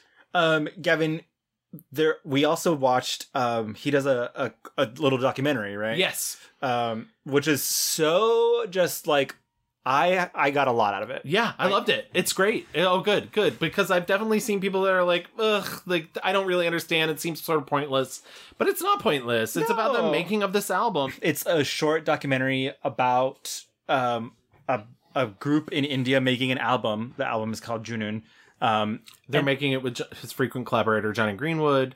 it's just fucking special and fun and like it's very fly on the wall. There's not a lot of direct camera. It's kind of like just seeing these um artists these musicians doing this thing that they love. And you know that they're doing it out of love because they're not famous they're not like the power keeps going out it's on Mubi is that right Yes. so Yeah. you can go and find it i think it's like it's a really quick watch It's 60 minutes, yeah. but it, like it's it really put a smile on my face And uh, one of the things I love about it too is it it's one of the only times you see Paul Thomas Anderson really break from that formalism because he also does music videos, he does short films and everything, Mhm. but they still have that structure that like the camera moves this way and they get you know, and Junun like the the way that it plays you know it's so shaky and so Yeah. like the, you know there's shot with drones and shot handheld and it's fun to see him loosen loosen up. Yeah, yeah It feels less precious, and Yeah. somehow feels even it feels less precious, but also feels very like loving. Yeah. Um. So, like Gavin said, he's directed a lot of music videos. I think most people right now will know him from his Haim music videos. Yes. Um. you know his connection to them by the way No. so their mother taught him art when he was a kid That's like in school crazy town. he still has paintings he painted with her he hung one in his child's bedroom I feel like they are of the same place. Yeah, Like it's well that's what like, he said is they feel like home to him Yeah. He also did a like Thom Yorke Short out- film. short thing for Yeah, IMAX. es- essentially a music video Yeah. It's on Netflix as well. It's night. It's like fifteen. It's called a one reel because it's fifteen minutes. In other words, one reel of film. It's called Anima. Um, it's fine. You know, it's a lot of dancey dance. Dancey Dance. Um, as far as personal life, I mean, we talked a lot about, you know, we mentioned that he's with, uh, he's partners, Maya Rudolph. They have four kids. Um, I've heard him talk about that they love the movies. They love uh, going to Marvel movies. Uh, he has a great story of like, um, his youngest will came into a room like where he was editing a trailer and it said rated R and the kid was like, "Oh, another one? Why?" And he's like, "Oh, because he say like we say some bad words in there." It's like, "Which ones?" And he's like, "You know, like the F word." And then the kid literally says, "Fucking asshole." I keep mentioning Robert Altman. Robert Altman was really like his career idol, uh, and and a filmmaker. You know, really, he's he said he was really influenced by Altman, Jonathan Demme, and Stanley Kubrick, who are, have all since passed away. But uh, Robert Altman, when he was making his final film, A Prairie Home Companion, they were really scared he was basically going to drop dead on set. So they hired PTA to be a standby director. So he had to like show up to set every day to He's like still alive, babe. yeah, exactly. To to like shadow his mentor, and and Maya Rudolph is in that movie too, so it's it's kind of funny. But yeah, the that I'm glad he got to spend time with uh, Robert Altman before he passed. Yeah, I mean that kind of gets us today. I think we'll talk about Licorice Pizza in the fast forward. Um, he neither of us has seen it. No, because it's not out until next week. well, that is um, planning on our part. Uh, but you know, I c- coming away from like you know, he has such a small body of work, but like he is so invested in every single thing: the writing, the directing. Maybe or maybe not cinematography, uh, you know the, The editing, the- the- yeah, yeah. it's just like this is a a true auteur, right? Um, and he's still so young. Yeah. And, he- and he's talked about like, and this is kind of I guess getting into some fast forward vibes, but like he's like. Quentin Tarantino says he wants to retire after 10 movies. Haha.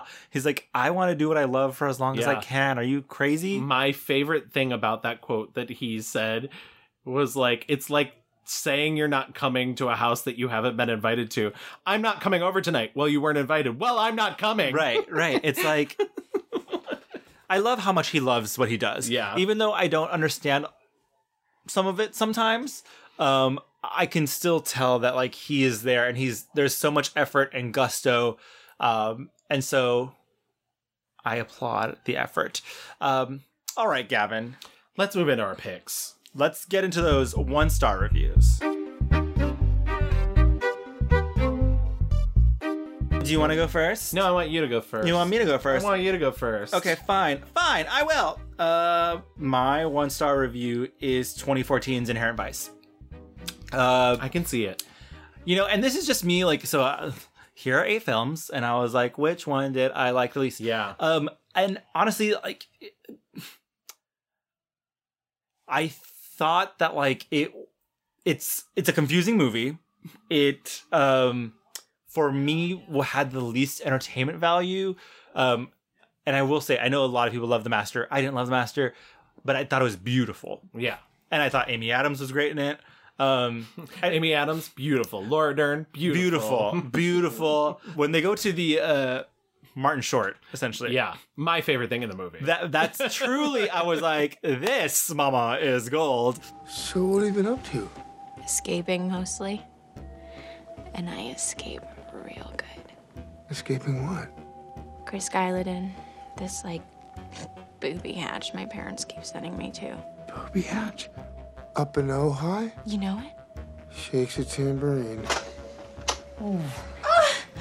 Dr. Rudy.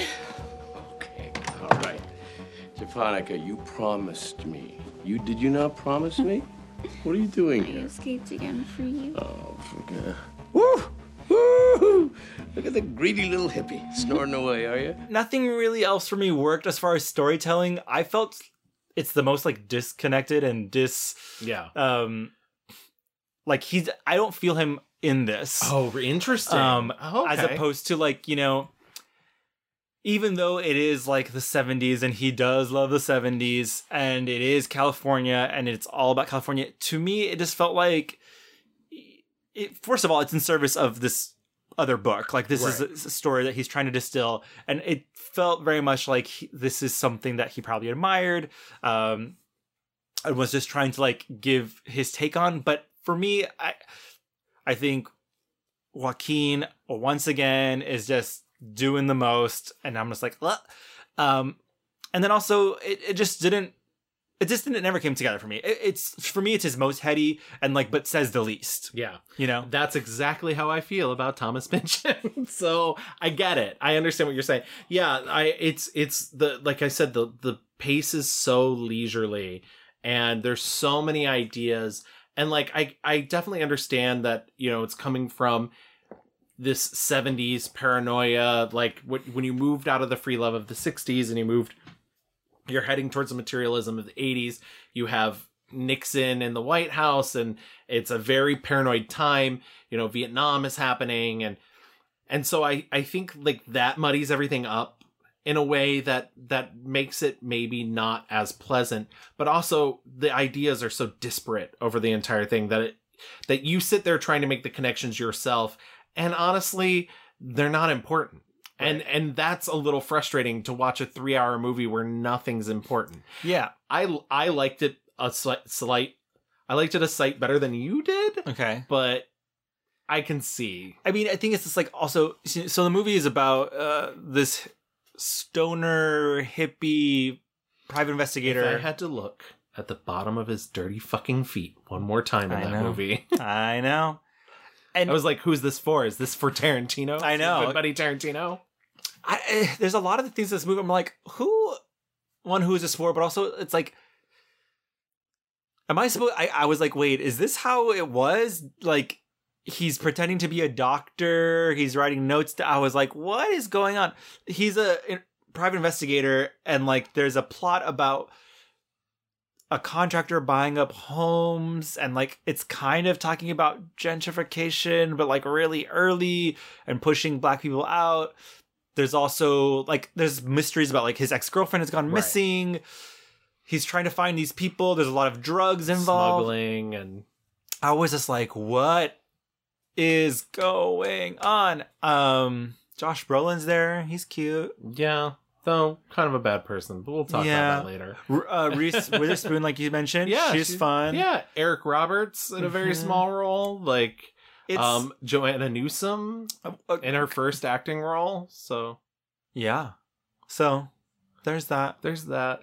I mean, yeah, there's there's stuff I like in it. There, but and like you said, there's definitely some things that actually really made me laugh. Yes, I mean it's his it's his most like flat out comedy, I would say. But even that is, you know, it, But I do like I like that he, you know, a lot of his characters can be boiled down to like specific motivating factors. And I like that this character specifically Joaquin Phoenix is playing is like obsessed with mystery. And so like that's why he's a private eye. You know, he maybe may not be the world's best private eye, but he's certainly not terrible at his job because he's just obsessed with uncovering the truth. The movie itself maybe not Less necessarily. obsessed. Yeah. It's it's like the mystery is like kind of like this quagmire, and then like the movie is even less interested in really expl- It's just like it's just like him fucking a lot and doing a lot of drugs and going to you know strip clubs or Yeah. whatever. And I was like, okay, like it, it felt to me like the most gratuitously like aggressively straight, and I can just imagine a lot of like straight men being like, "Yeah, this fucking movie it really makes you think," and it's like, no, it doesn't. It actually means nothing to me. Um, but anyway, Gavin, what was your one star review? So you probably guessed from the rewind, but my one star review is Punch Drunk Love, which is a film that, like I said, I don't hate. But the parameters of this show is that we have to pick a best, Yes. and a worst. And so if I have to pick one that I like the least, I believe it's Punch Drunk Love. Come at me, film bros. I do not care. I just have a really hard time with the relationship that this movie is supposed to build between Adam Sandler and Emily Watson. I I don't understand what connects them. I have a hard time with Adam Sandler's character because I understand that, you know, as Paul Thomas Anderson has said, this is not a real world. That's fine. But his character doesn't feel like he fits in anywhere. Anywhere. Yeah. And it and it's frustrating to watch because I think there are moments where he's being vulnerable that we're supposed to laugh, and there are moments where he's being terrifying that we're supposed to laugh. And once again, if this were like a, a normal quote unquote Adam Sandler movie, one of the seven dollar films that he makes for Netflix, like that would be played much broader and it would feel but here it's so uncomfortable and yet I still feel like Paul Thomas Anderson's like why aren't you laughing? I didn't get the sense that they were asking me to laugh, but what was weird, it was like this character is just like every awful thing that could happen to you in a day all the time. Yeah. It's like this is a character who's being punished over and over again for being vulnerable, for doing the right thing, for trying to be nice, to trying to placate his sisters, actually reaching out to someone who he thinks is like a safe person to say, "Can you please find me some help?" Like Yeah. every every single time he puts himself out there, he is beat up for it. And I guess that's the punch drunk part of this movie, but like the love part of it does not um feel like it is the balm that is supposed to like Right. especially because like number one their chemistry is like tepid at best um and i do think there are some sweet moments Oh, I like, think there's absolutely some sweet moments. when like And I- she calls down and is like i want you to kiss Yeah. me like and honestly, like I don't think Adam Sandler's giving a bad performance. no But I don't think he's giving a great performance either, you know? That's the But I think it's just because like it's it's almost like the Michael Scott of it all, like just like Yeah. but always and like maybe that's what you're getting at. Like there was never like in the office with Michael Scott, like they're actually giving you some co- like harder comedy to like get there. Yeah. Um that doesn't really happen. Like I don't think Punch Drunk Love is funny at all. Any place. Like I don't really either, and that. And, But I hope he doesn't think. But but I also don't think it's that sweet either. And I think I think it's supposed to be like, well, love is bittersweet and whatnot. But it but it doesn't. No, it never gets there. It never gets there. They're like it's very brief shades of it because Yeah. even bitch, I'll say going to uh, Hawaii is a little bit psychotic behavior. Yeah. Um I I I did like the ending um when he goes to uh Paul uh, to Philip Seymour Hoffman and they have that confrontation. Like I, I was like, yes, finally this man has some fucking like life Yeah. in him. Um, did you? And, and I really like the Philip Seymour Hoffman stuff. Does that not feel like a full other movie to you, though? Absolutely, yes. Because because it occurs so late in the game. What's your name, sir? Answer me! What's your name, asshole? I'm Barry Egan! How do I know? You could be anybody, You're a bad person. You have no right taking people's confidence in your service. You understand me, sir? You're sick. No, no, no. Shut up! Shut the fuck You have no right to take Shut up! Will you shut up? Shut up! Shut, shut, shut, shut, shut up! it's a little disconnected. It's Yeah. it's very like, what universe is this in? Like, what? Why? Right. And I once again I love Philip Seymour Hoffman's performance in that, you know, the like shut shut up, shut up, you. fuck you. No, fuck you. Yeah. Does he have a phone in his hand? Yeah. Yeah. And and he's so good at it, but at the same time it it fully just feels like a whole other Yeah. thing. Did you um? Do you know what he said his favorite Adam Sandler movie is? No, but I can only guess it's something deranged. I want you to guess. Is it Big Daddy? It's Big Daddy. Yeah. It's absolutely Big Daddy. Yeah, that makes sense. On the same show I was listening to, they asked him like, "Why? Why did you want to work with Adam Sandler? I'm like, what do you love about him?" But that's the other thing that I love about Paul Thomas Anderson is he doesn't he doesn't have a distinction between high and lowbrow I know. art. Like I love that which answer. is which is not which yeah is not me saying that I think it's lowbrow art. I don't, but I think the consensus would be that like if you put something like Billy Madison up against Big Daddy, big you know like or or you know Punch Drunk Love, like Yeah. people would be like this is the order in which they are. right, right, right, right. Um, but yeah, he fully is like, yeah, I mean, like I, I like Happy Gilmore and Yeah. like whatever. He's like, but Big Daddy is just like where you know it really works for me. And he also was just like, I think Adam Sandler as he ages is getting more and more handsome. I think like That's actually probably true. and, and he was just like I and I was like kind of taken aback and again being like oh because those same film bros would never pick Big Right. Daddy right. I remember Hip Hop Anonymous a lot Hip Hop Anonymous. yes. and also when they go to McDonald's to try and get um, breakfast. yeah. And now they have 24 hour breakfast. Look. thank you Big be- Daddy Yeah. Be the change you want to see in the world. Um, but yeah, I, so all that to say, I think uh, that was a very good pick, Gavin. Um, I think both of ours are kind of movies that like just don't work in every way that And, he yeah. thinks that they work or Yeah. want to work.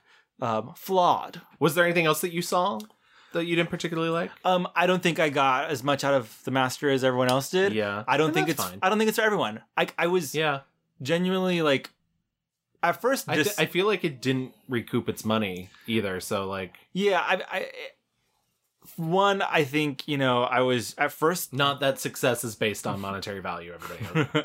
at first Before I you was- think I'm a monster. At first, I was mostly disturbed by like Joaquin and his character, and then I was like, "This is just embarrassing for me." Secondhand embarrassment's a real thing. Yes. I, I've seen movies where I feel embarrassed Um, watching. but- I mean, that's kind of how I feel watching Adam Sandler. And, the, and maybe, like, I, yeah. I get so, it, though. Like, but I, I will say at the end of that movie, I was like, there is still a movie here, obviously, that he's trying to make about family and Yeah. like you know finding your place, and it's it works, Right. Like it gets the job done, um, but not for and me. then some people are just really fucking lost. Yeah. And, and there just isn't. yeah. Let's get out of our one star reviews and into our five star reviews.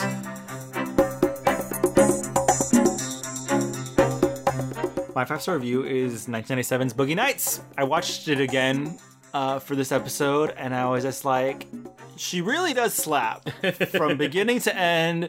It's it's giving you everything. Like Paul Thomas Anderson put his all into this movie, and it feels kind of like what I was saying. Like there is no the way that Inherent Vice felt so impersonal to me. Boogie Nights feels personal, like on every level. Um, I love all the performances. I think that uh, the the family stuff here is just so potent, um, especially considering it's all about chosen family. Especially considering it's about uh, this deviance, quote unquote, family. Yeah. Like, and for me, I guess it's like this perhaps in my eyes, is his most queer film because it's about sex and sex positivity. And even though these are outcasts, there's that scene where um, Don Cheadle is trying to get a loan. He has moved away from the porn industry. He's married to a white woman. Um, and you think that's where this is going. You think that this, like, the bank is not going to give him a loan because this is an interracial couple. And they're like, we cannot be associated with uh, pornography. And he's like, no, no, I, I this is a legitimate business. I, I'm not, that's not who I am anymore. This is not my life. Um, and it just feels like, you know, yeah, like this, the sex positivity of all. It, it's so, um, unjudgmental. I love that uh, he cast real porn stars in the movie in roles that are not about porn at all. Right. Uh, I think um is it Vicky Hart plays the judge? Yeah, and she's good. Yeah, she's great. And and everyone had said like, "Oh no, she is the greatest porn actress. Like that she's a great actress." Um the woman who plays uh, William H. Macy's wife yeah. was a, a porn star. Um he clearly actually loves this community. Like this was kind of this love letter um, to this industry and community that was all around him. Um, do I think he probably has like this weird uh, sex fascination? Yeah, but- Probably, yeah. But who cares? like he's not hurting anybody. And in the end, the movie is not about sex. It's literally about like these people who are uplifting each other and like respecting each other. Um, God, the scene when Roller Girl like almost fucking kills that guy, and it, it's like she. All these people are just trying to find dignity, you know, Yeah. and and within with with each other, and it's um the relationships are fucked up. They're fucked up, but families are fucked up actually, you know, and um Julianne Moore with Dirk Diggler and like she's desperate to have this like mother Motherly, daughter yeah. mother I mean yes even mother daughter because her and Roller Girl when they're Yeah. high like she's trying to be like this motherly figure I was thinking something. I was gonna see about taking the GED. Do you know what that is? For high school to graduate. It's because I never got my diploma. I feel bad, you know, that uh, I think you were right about that. I think you were right. You should do it. You should do it, Roller Girl, because because you know what? If you wanted to, you could do anything. it's very queer. It's this very queer, um, and and and and that, that's outside of like all of the obviously inherent uh, sex and the sexuality of like Dirk's massive cock. Right. And and like the prosthetic of it all, like there's a really good um, oral history on Grantland. If you Google it, you can find it. Oral? ha ha ha ha. Um, so, but to, and it has a lot of great details on how the movie was made. Um, it's just fascinating to me. He was so young and like fighting, literally almost getting into fist fight with Burt Reynolds on set. Yeah. Um, I think he did get. Um, Burt Reynolds did get into a fist fight with Thomas Jane, who plays that like is a small character. Yeah, very small character. I was a little shocked when I read about that. fact. Um, it, it there's there's just so much going on. The scene of like the how like the is it Alfred Molina? Yeah. his scene with like the firecrackers going off like is maybe one of the most like spine tingling like tension fraying uh nerve fraying is what I mean. Uh, but also scene. really balances the comedy of it. Yeah. Because that scene is ridiculous. Yes, uh, that movie. uh, You're totally right because the sheer comedy of Dirk and Brock trying to be pop stars. Yeah. Um, like there, that that movie is very funny. Um, and so yeah, this movie has everything. It's it's also beautiful. I think th- if you watch the first 15 minutes of it, you're like mesmerized at like how the lighting, uh, the way everyone looks, the costumes, That long shot that opens it. yeah, it's just gorgeous. I mean, Heather Graham is great in it. Burt Reynolds, unfortunately, is very good in it. It's so funny too. The the people who are the best in it that are not John C. Reilly and Julianne Moore, um, all distance themselves from it later I know on. Heather Mark- Graham won't talk about it. Heather Graham won't talk about it. Burt Reynolds hated it, is dead now. Mark Wahlberg said that he like had to ask forgiveness from God. He's since sort of walked that back a little bit. I think Mark Wahlberg is very good in it also. Like it's he is. It's probably the best movie he. I mean, best role he's ever. Because I don't think he's much of an actor. I'll be honest. It's like he works in here because he is this outsider. He Yeah. is like, you know, outsider looking in on these you know actors um and he has obviously he's got like the physicality of it down um and he has that baby face um but again like this is just like the perfect movie of like riding in circles going in circles so yeah i love that movie So my five star review is going in the complete opposite direction, and that's 2007's There Will Be Blood. Oh, Gabby, yes, yes, bitch, yes, bitch. And There Will Be Blood is not funny. It's it's it's mostly deathly serious. Um, I But mean, there's funny moments. It's not funny, but it still has so much sass. Yes, very much that. Uh, as we talked about in the rewind, it's a movie about Daniel Plainview, who is a silver miner who decides to take advantage of the oil industry booming in California in the turn of the century. Uh, he strikes oil, ends up, and this is very Cliff Notesy version, ends up with a child that's not his own due to a, a an accident that leaves a man dead and a child an orphan. So he adopts this child. The child ends up going deaf due to an explosion.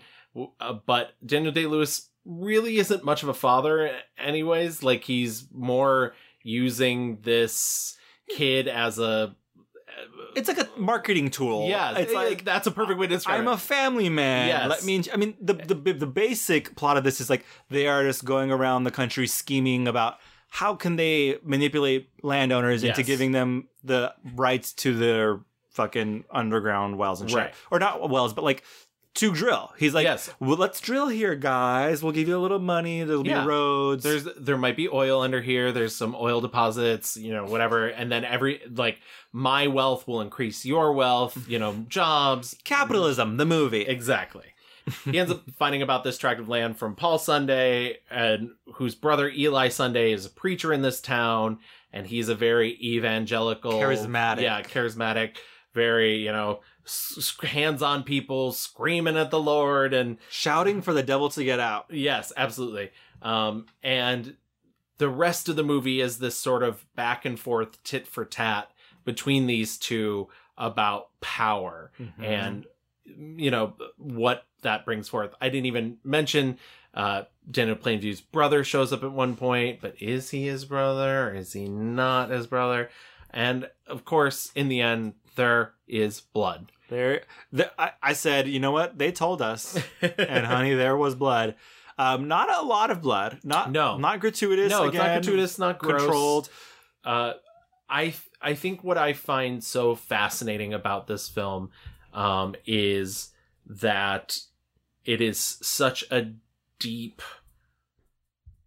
deconstruction of that that greed mindset. Daniel Plainview is a character whose only motivation is the acquisition of stuff. Mhm. It's money, it's oil. There it's was a power. competitiveness in him. Yes, exactly. And admittedly, people might see that scene as him explaining it too well or or providing perhaps too much narration into his inner thought process.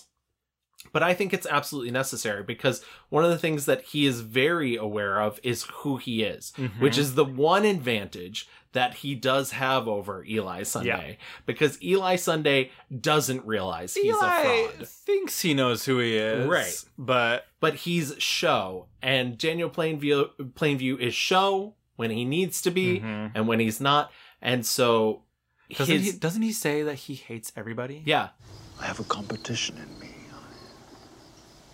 I want no one else to succeed. I hate most people. There are times when I.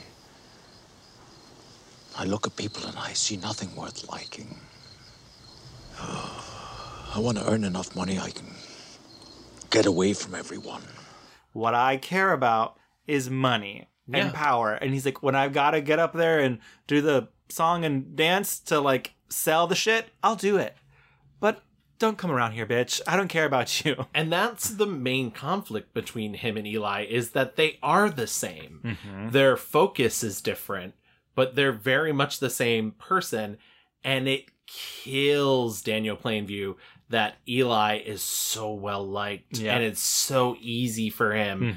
Mhm. But at the reverse of that, Eli hates the fact that Plainview is fake.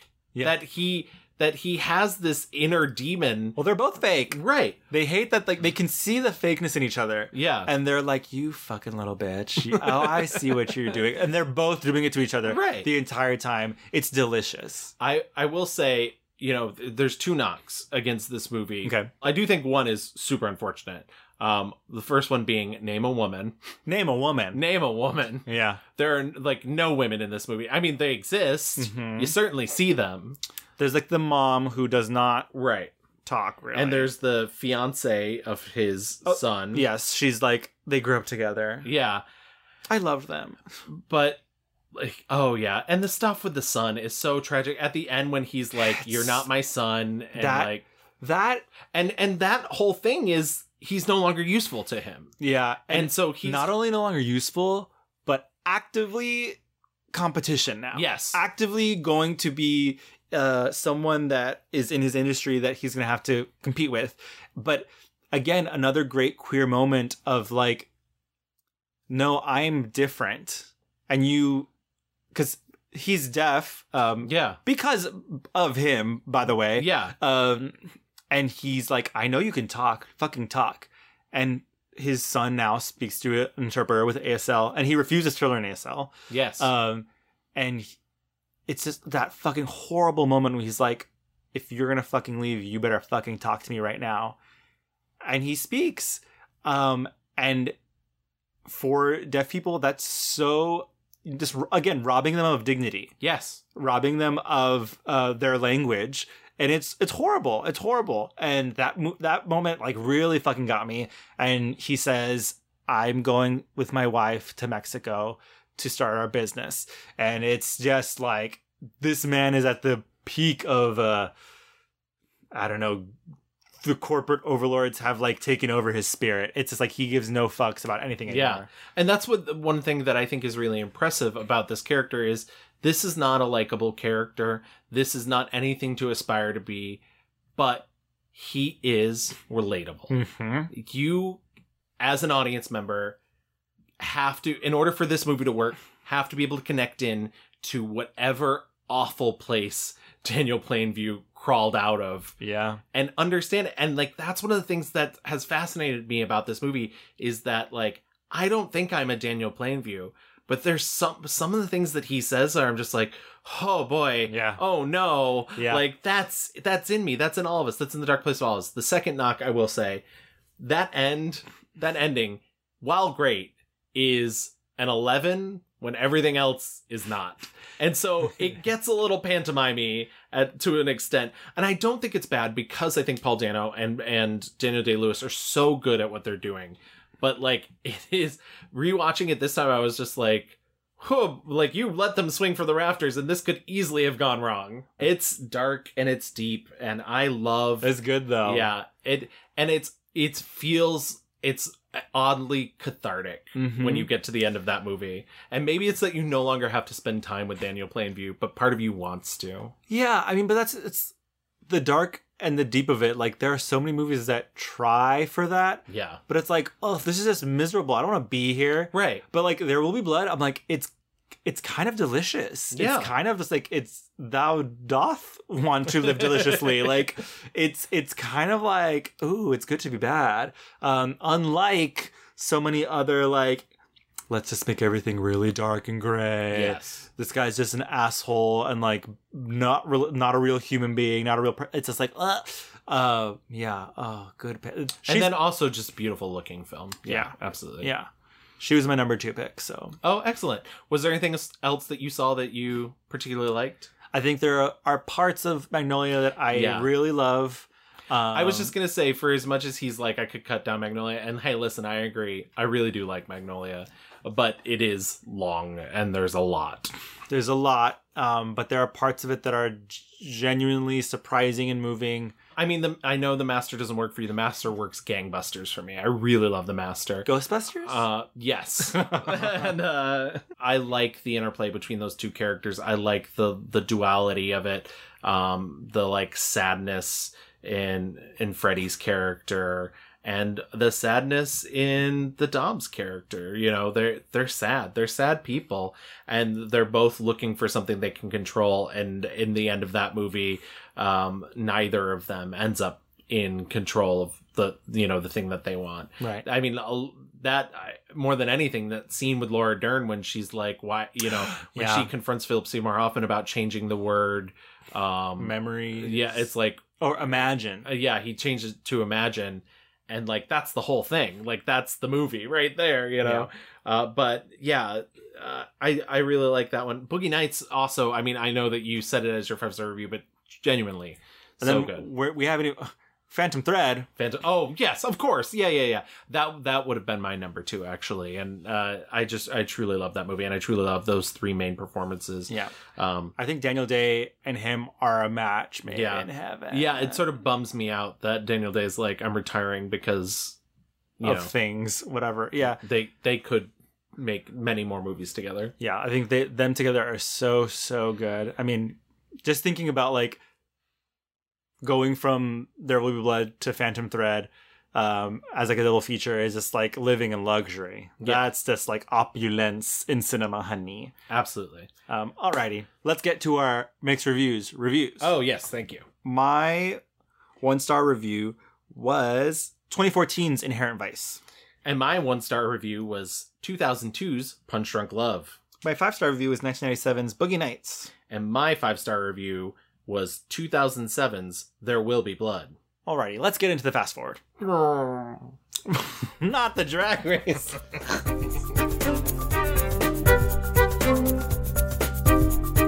Ooh, girl. Ooh, girl. Paul Thomas Anderson already done had hers. Is. uh, we're talking about Paul Thomas Anderson because by the time this comes out, he will have a movie um, out in theaters. Yes. Uh, Licorice Pizza, uh, famously starring the tiniest Haim girlie. As well as Philip Seymour Hoffman's son. Yes. Yeah. Um, Cooper, I think is his name. Yes, Cooper Hoffman. He's taking us back, back, back again to, uh, you know, the 70s, back to the San Fernando Valley. The early word is that it's very good. Um, we, sh- we, Gavin and I shall see. Yes. Uh, listeners, you shall see. I, uh, as I was telling Louis going into this episode, I'm actually really happy we did this because I saw that trailer for that movie and I was like, ugh, like, please, auteurs, like, stop making movies about men in the 70s. Like, I'm tired. I've seen it. Like, everybody has their men in the 70s movie. Watch, doing this movie, doing the research, rewatching these films. I'd forgotten how much I truly do love Paul Thomas Anderson as an artist. Sorry, Sam. Um, it's okay. I guess our date's canceled. Um, but I, you know, I, I do like seeing what he brings to the table, and oftentimes what he does bring to the table is a lot more surprising. Yes. Than I think he's given credit for. So, with that being said, rewatching the trailer, watching some of the interviews about it, I'm actually so much more excited about this movie, and I, I am curious to see how it turns out. Do we think, I'm really hopeful and hoping that the, that Alana's character is the protagonist and it's not Cooper. I am too. She's like the But- big sell on the posters. But he cut the trailer, so It could go either way. it could go either way. I mean, he oftentimes in his trailers uses scenes that are not in the movie, so who knows? Those scenes, some of those scenes might not even be in the movie. Right. I just You're right. When he was the surprises are the best ones. Like There Will Be Blood was amazing for a lot of reasons, but like you said, a lot of his usual cast of characters weren't there. Um Phantom Thread, that movie you think it's going one way, and Yeah. then in the last five minutes you're like, gag. It's it's so good.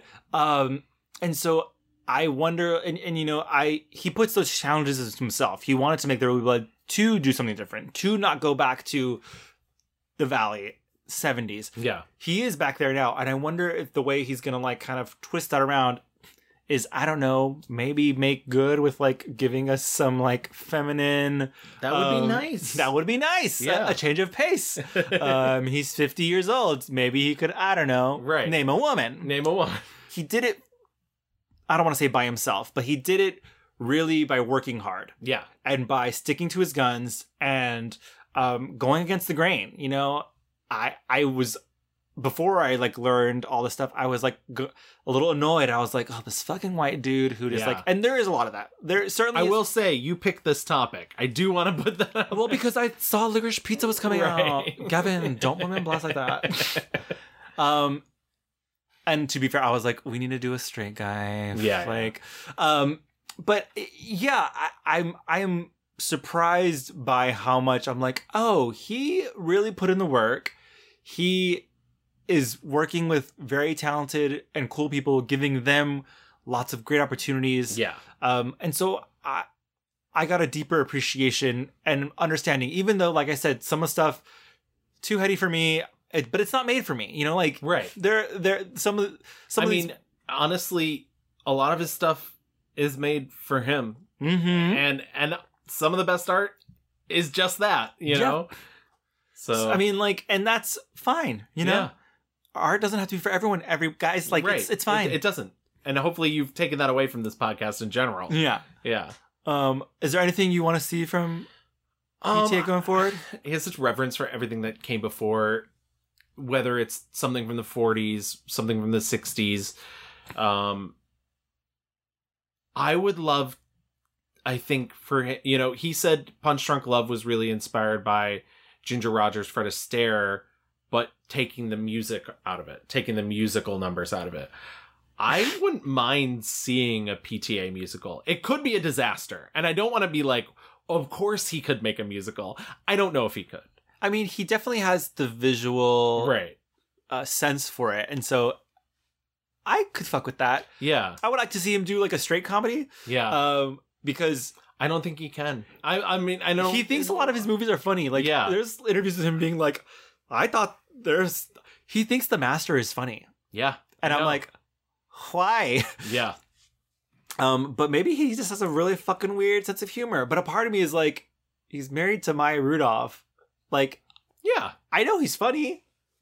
I just don't know that he knows what being funny is. I don't know. I wonder if he would just maybe get out of his head a little bit and focus, not focus, but like put that energy into a comedy. I wonder what that would look like. And that's the that's the other thing that I I would Do I need every movie to be like the Great American Novel? No, and that's the and I totally agree.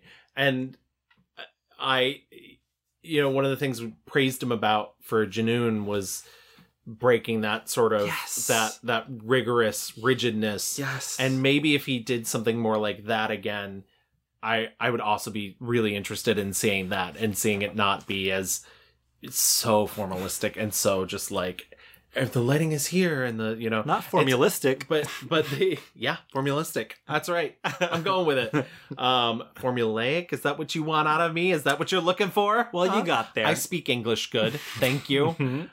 and it's very late guys you know not that there's an issue with his style of filmmaking but maybe something a little more relaxed like you just said to push you know? himself a little Yeah. bit. so yeah i think that really That wraps her up. yeah that wraps up pta we're both excited for licorice pizza we wish the name was different but sorry it's a dumb name It's a dumb name. um but yeah but uh, very excited and genuinely hope he continues to make Yes. a, a shit ton more movies I'm Please- excited. please don't do like another four or five year gap i know he probably needs that first process and but like do the do the master inherent vice speed mhm. it's better for you but not those movies. Thanks. Thanks. rude Sincerely me.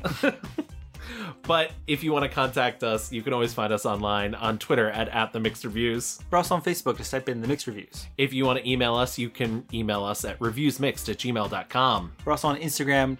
We're at the underscore mixed underscore reviews. And if you want to listen to us like you've been listening to this entire episode, you can find us on a plethora of podcast apps. We're on Apple, Spotify, Stitcher, Google, Amazon, Audible. And if you do listen to us on Apple Podcasts or Audible, please stop by, leave us a five star rating, and write us a little review, and we'll read it on the show like we've done with so many others. Yes. If you believe in the cause, please contact us. we hope you guys have a great holiday season. Um, keep an eye out for some fun merch things. And we will see you in 2022. It's going to be a new year, baby. Bye, guys. Bye.